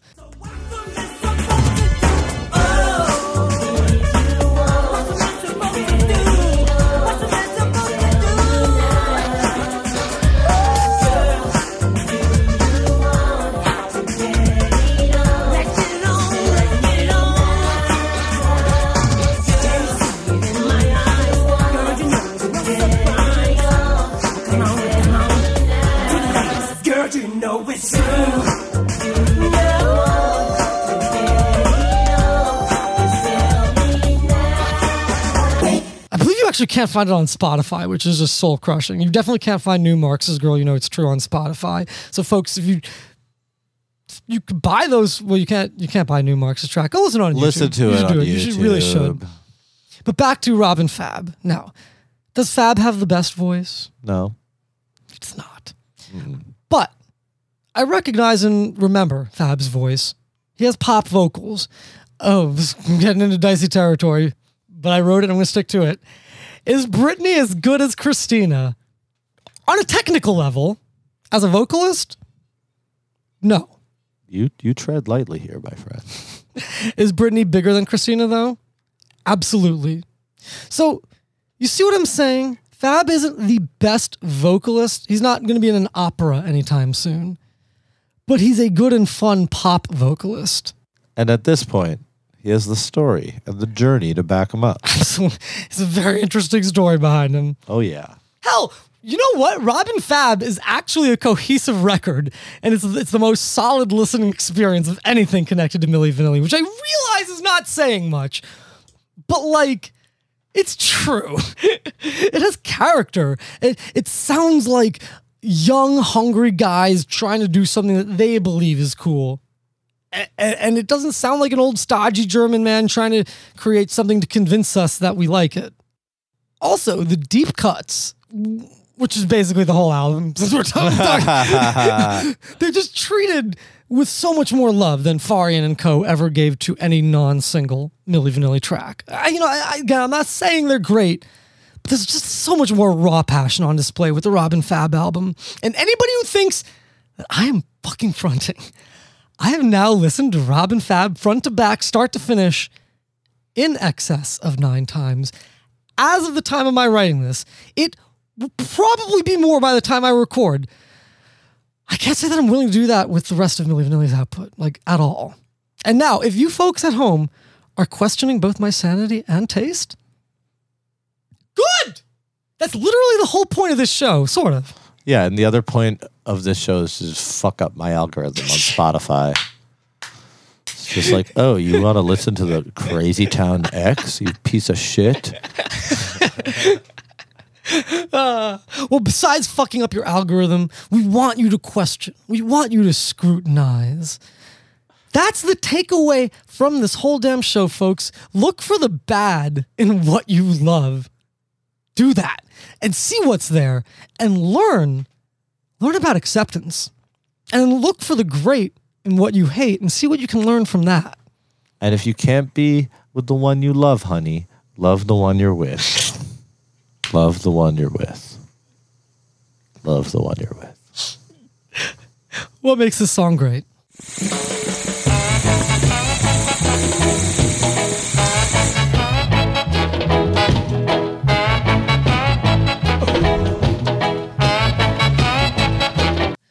Starting with a technical analysis, Numarx's Girl You Know It's True is a rap song that proves rap can be pop.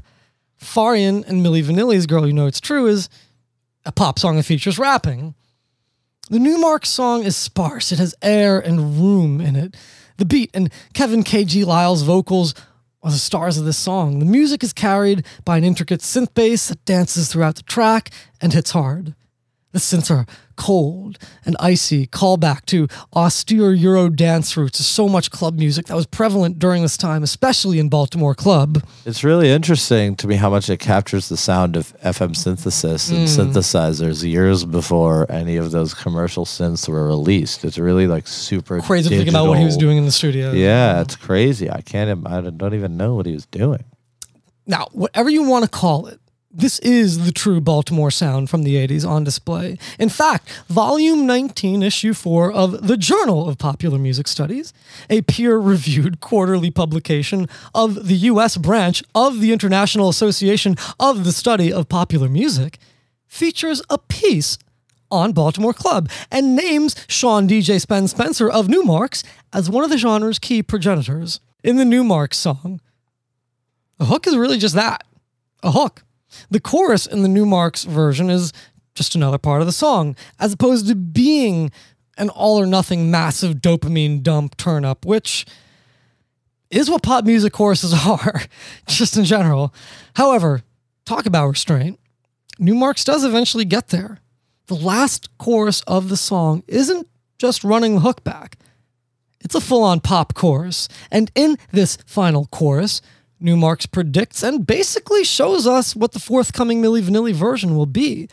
This is to say, the final chorus of the song takes a hard as fuck regional rap song to pure pop music status. Masterfully done. Awesome stuff. It really is. The final chorus is packed with soaring, scintillating and sparkling piano melody, choral harmony backup vocals, and a strong melodic hook delivered by Liles, absolutely cutting loose. The painterly and purposeful restraint here is kind of mind breaking. They could have done this on every single chorus. It may have made the song more palatable to a mainstream audience, more accustomed to lush and soft sounds, but from a philosophical point of view, it would have been too much of a good thing, perhaps. We would have been robbed of the ecstatic elation of an orgasmic crescendo that is as fleeting as it is satisfying. The Farian and Milli Vanilli version took more than notes from Numarx and Co. They, they took the whole damn song. But they also took notes. While this version of the song is immediately more full of music and ornamental sounds, for a pop song, it shows a lot of restraint and pulls back quite a bit, especially in the 80s when a lot of things were just always walls of synths and whatever. But firstly, let's let let's let's make this clear. There are no significant changes here. Yes, the arrangement is a little different and more traditional big budget pop, but the only true differences are as follows. Verses have been shortened. The hook is more prominent and crafted as more of a traditional pop chorus. And while neither song is a traditional bridge, each song handles the moments of music before the final chorus a bit differently.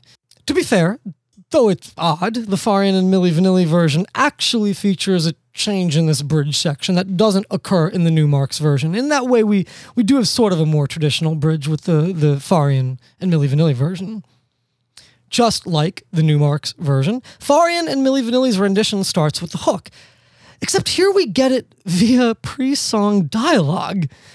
After that, the beat kicks in, where the New Numarx version was a druggy, seductive mid tempo club song made for grinding bodies that begin in haunting fashion.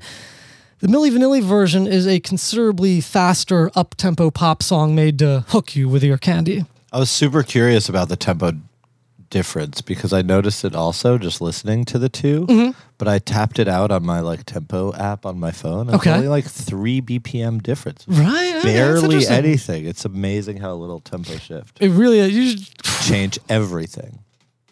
slightest change in time changes so much.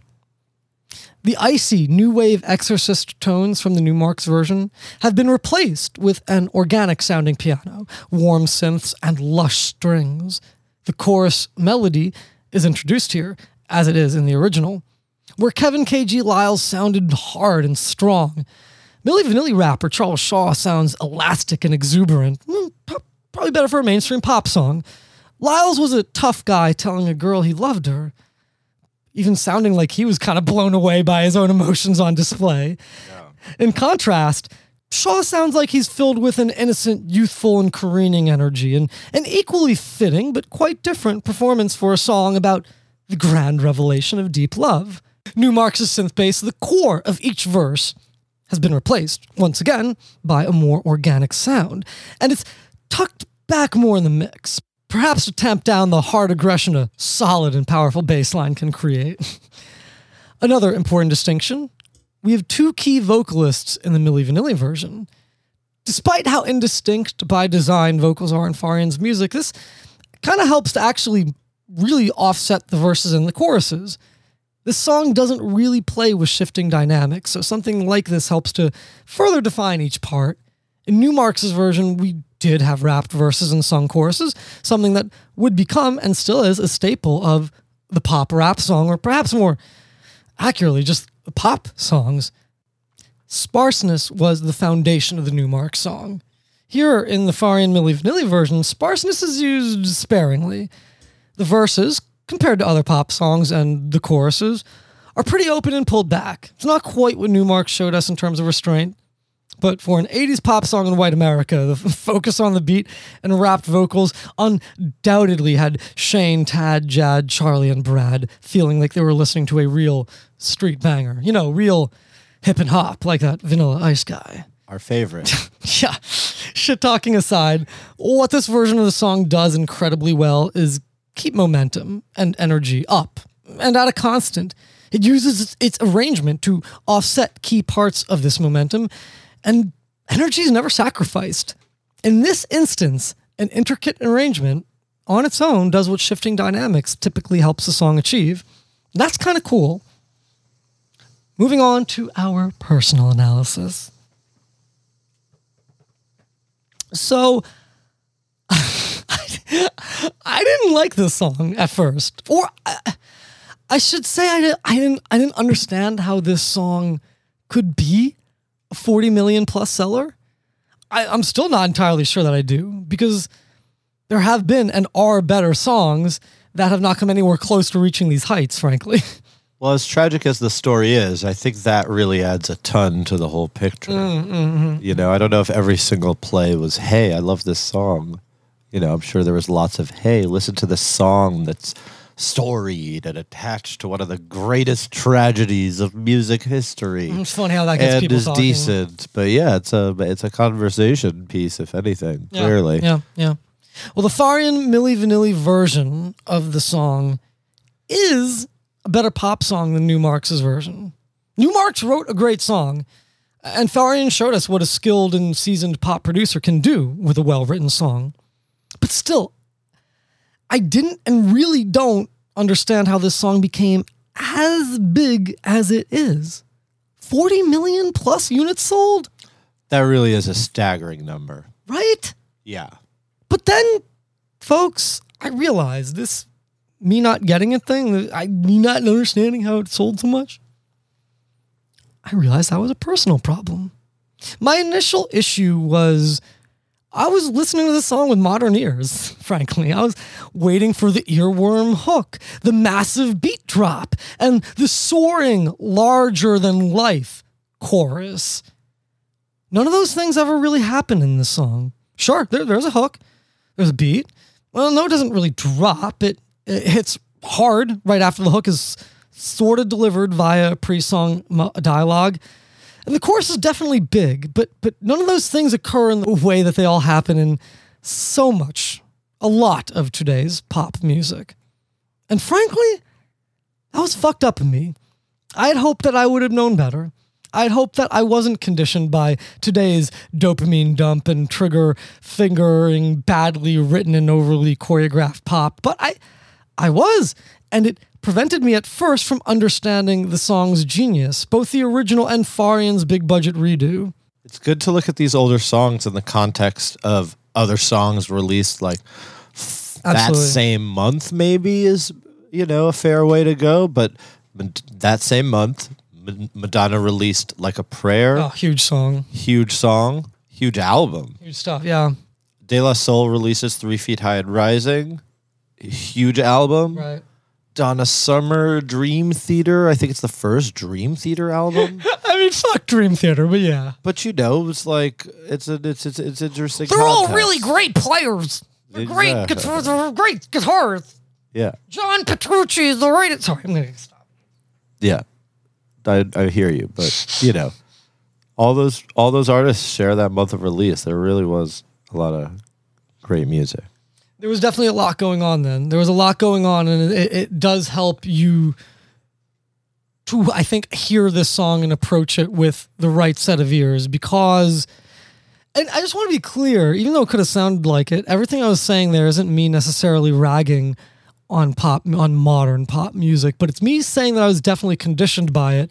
And when I listened to this song at first, I didn't hear things I frankly had begun to expect to hear in pop songs just because of the time and place we're in. So, once I moved past that, I started to realize some things. Girl, You Know It's True is a well written song. The fact is, it's a better written song than a lot of current pop hits.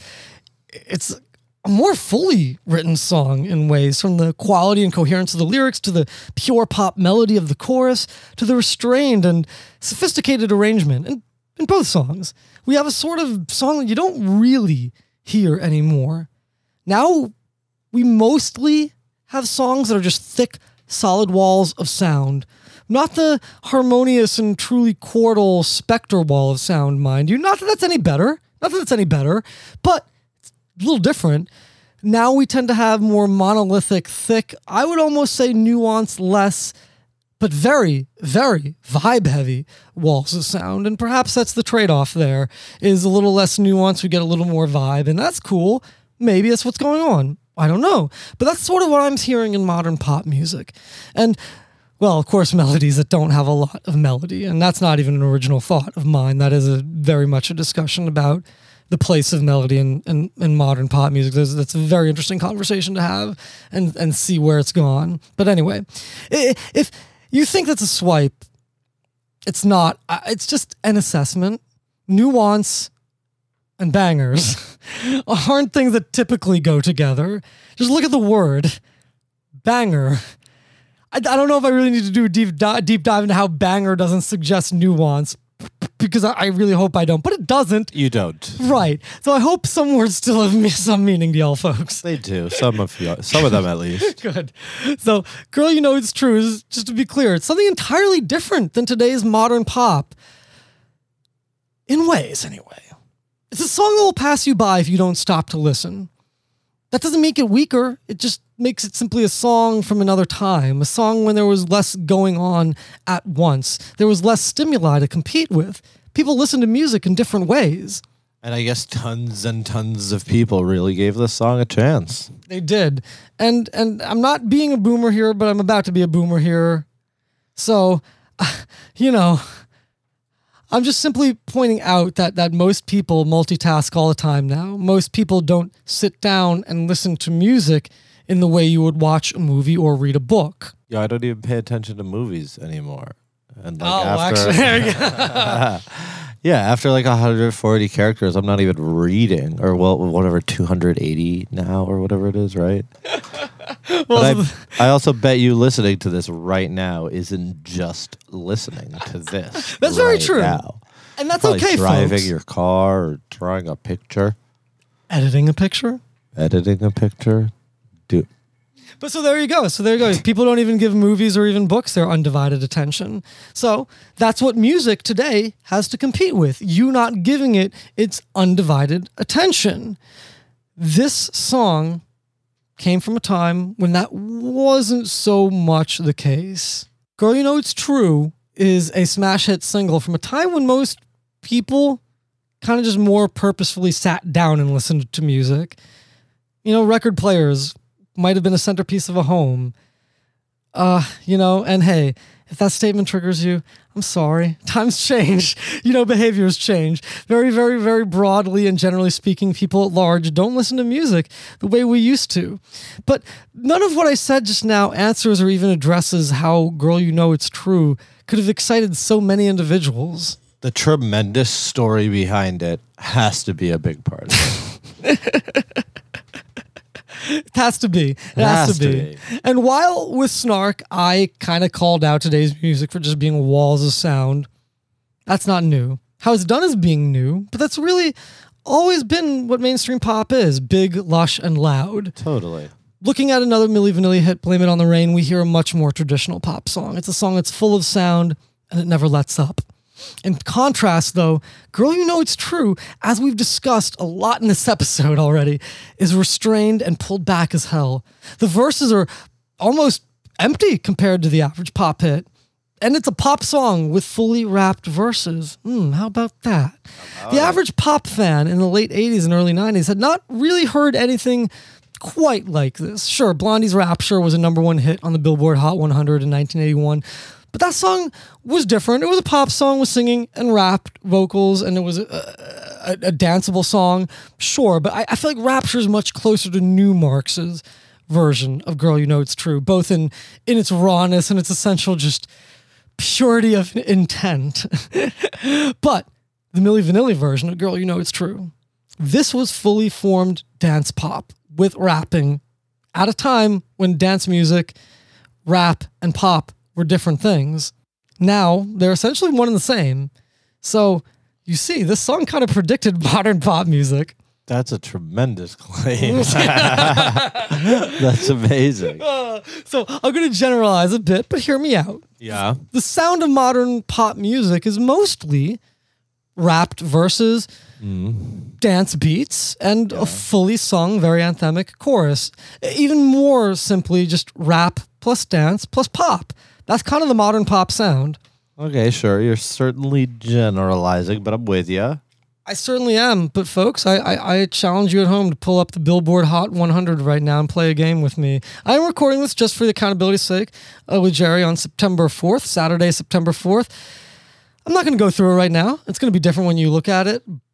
But remember what I say rap plus singing plus dance beats. This is the sound of pop.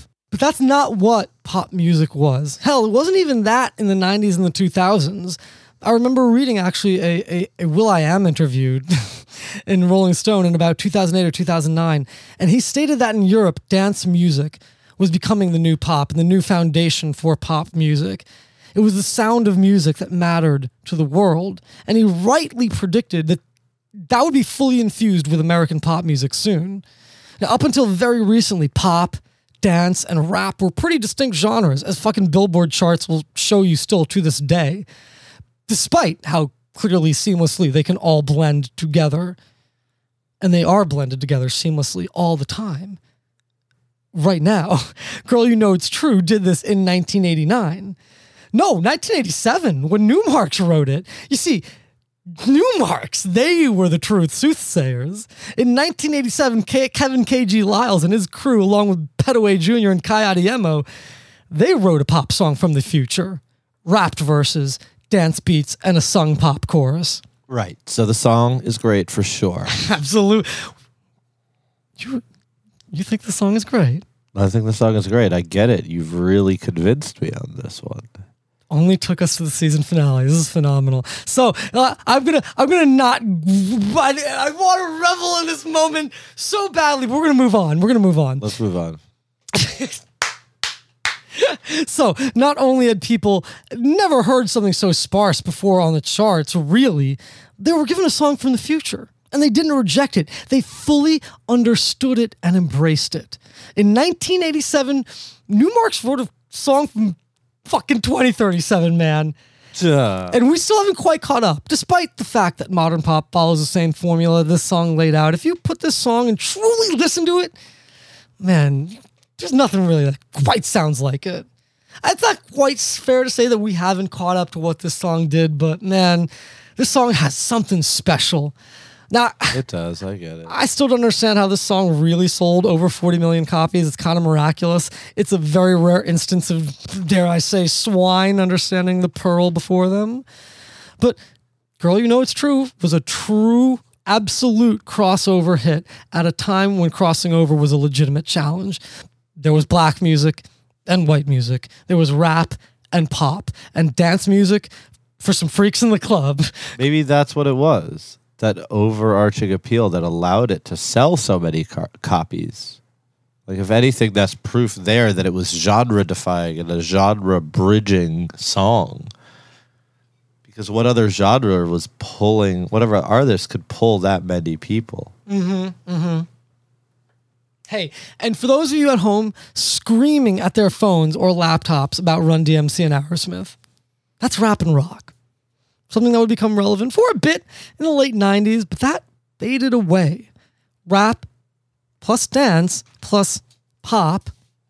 This is the formula of music. And that, that formula is not fading away. And it shouldn't. It's a lot of fun.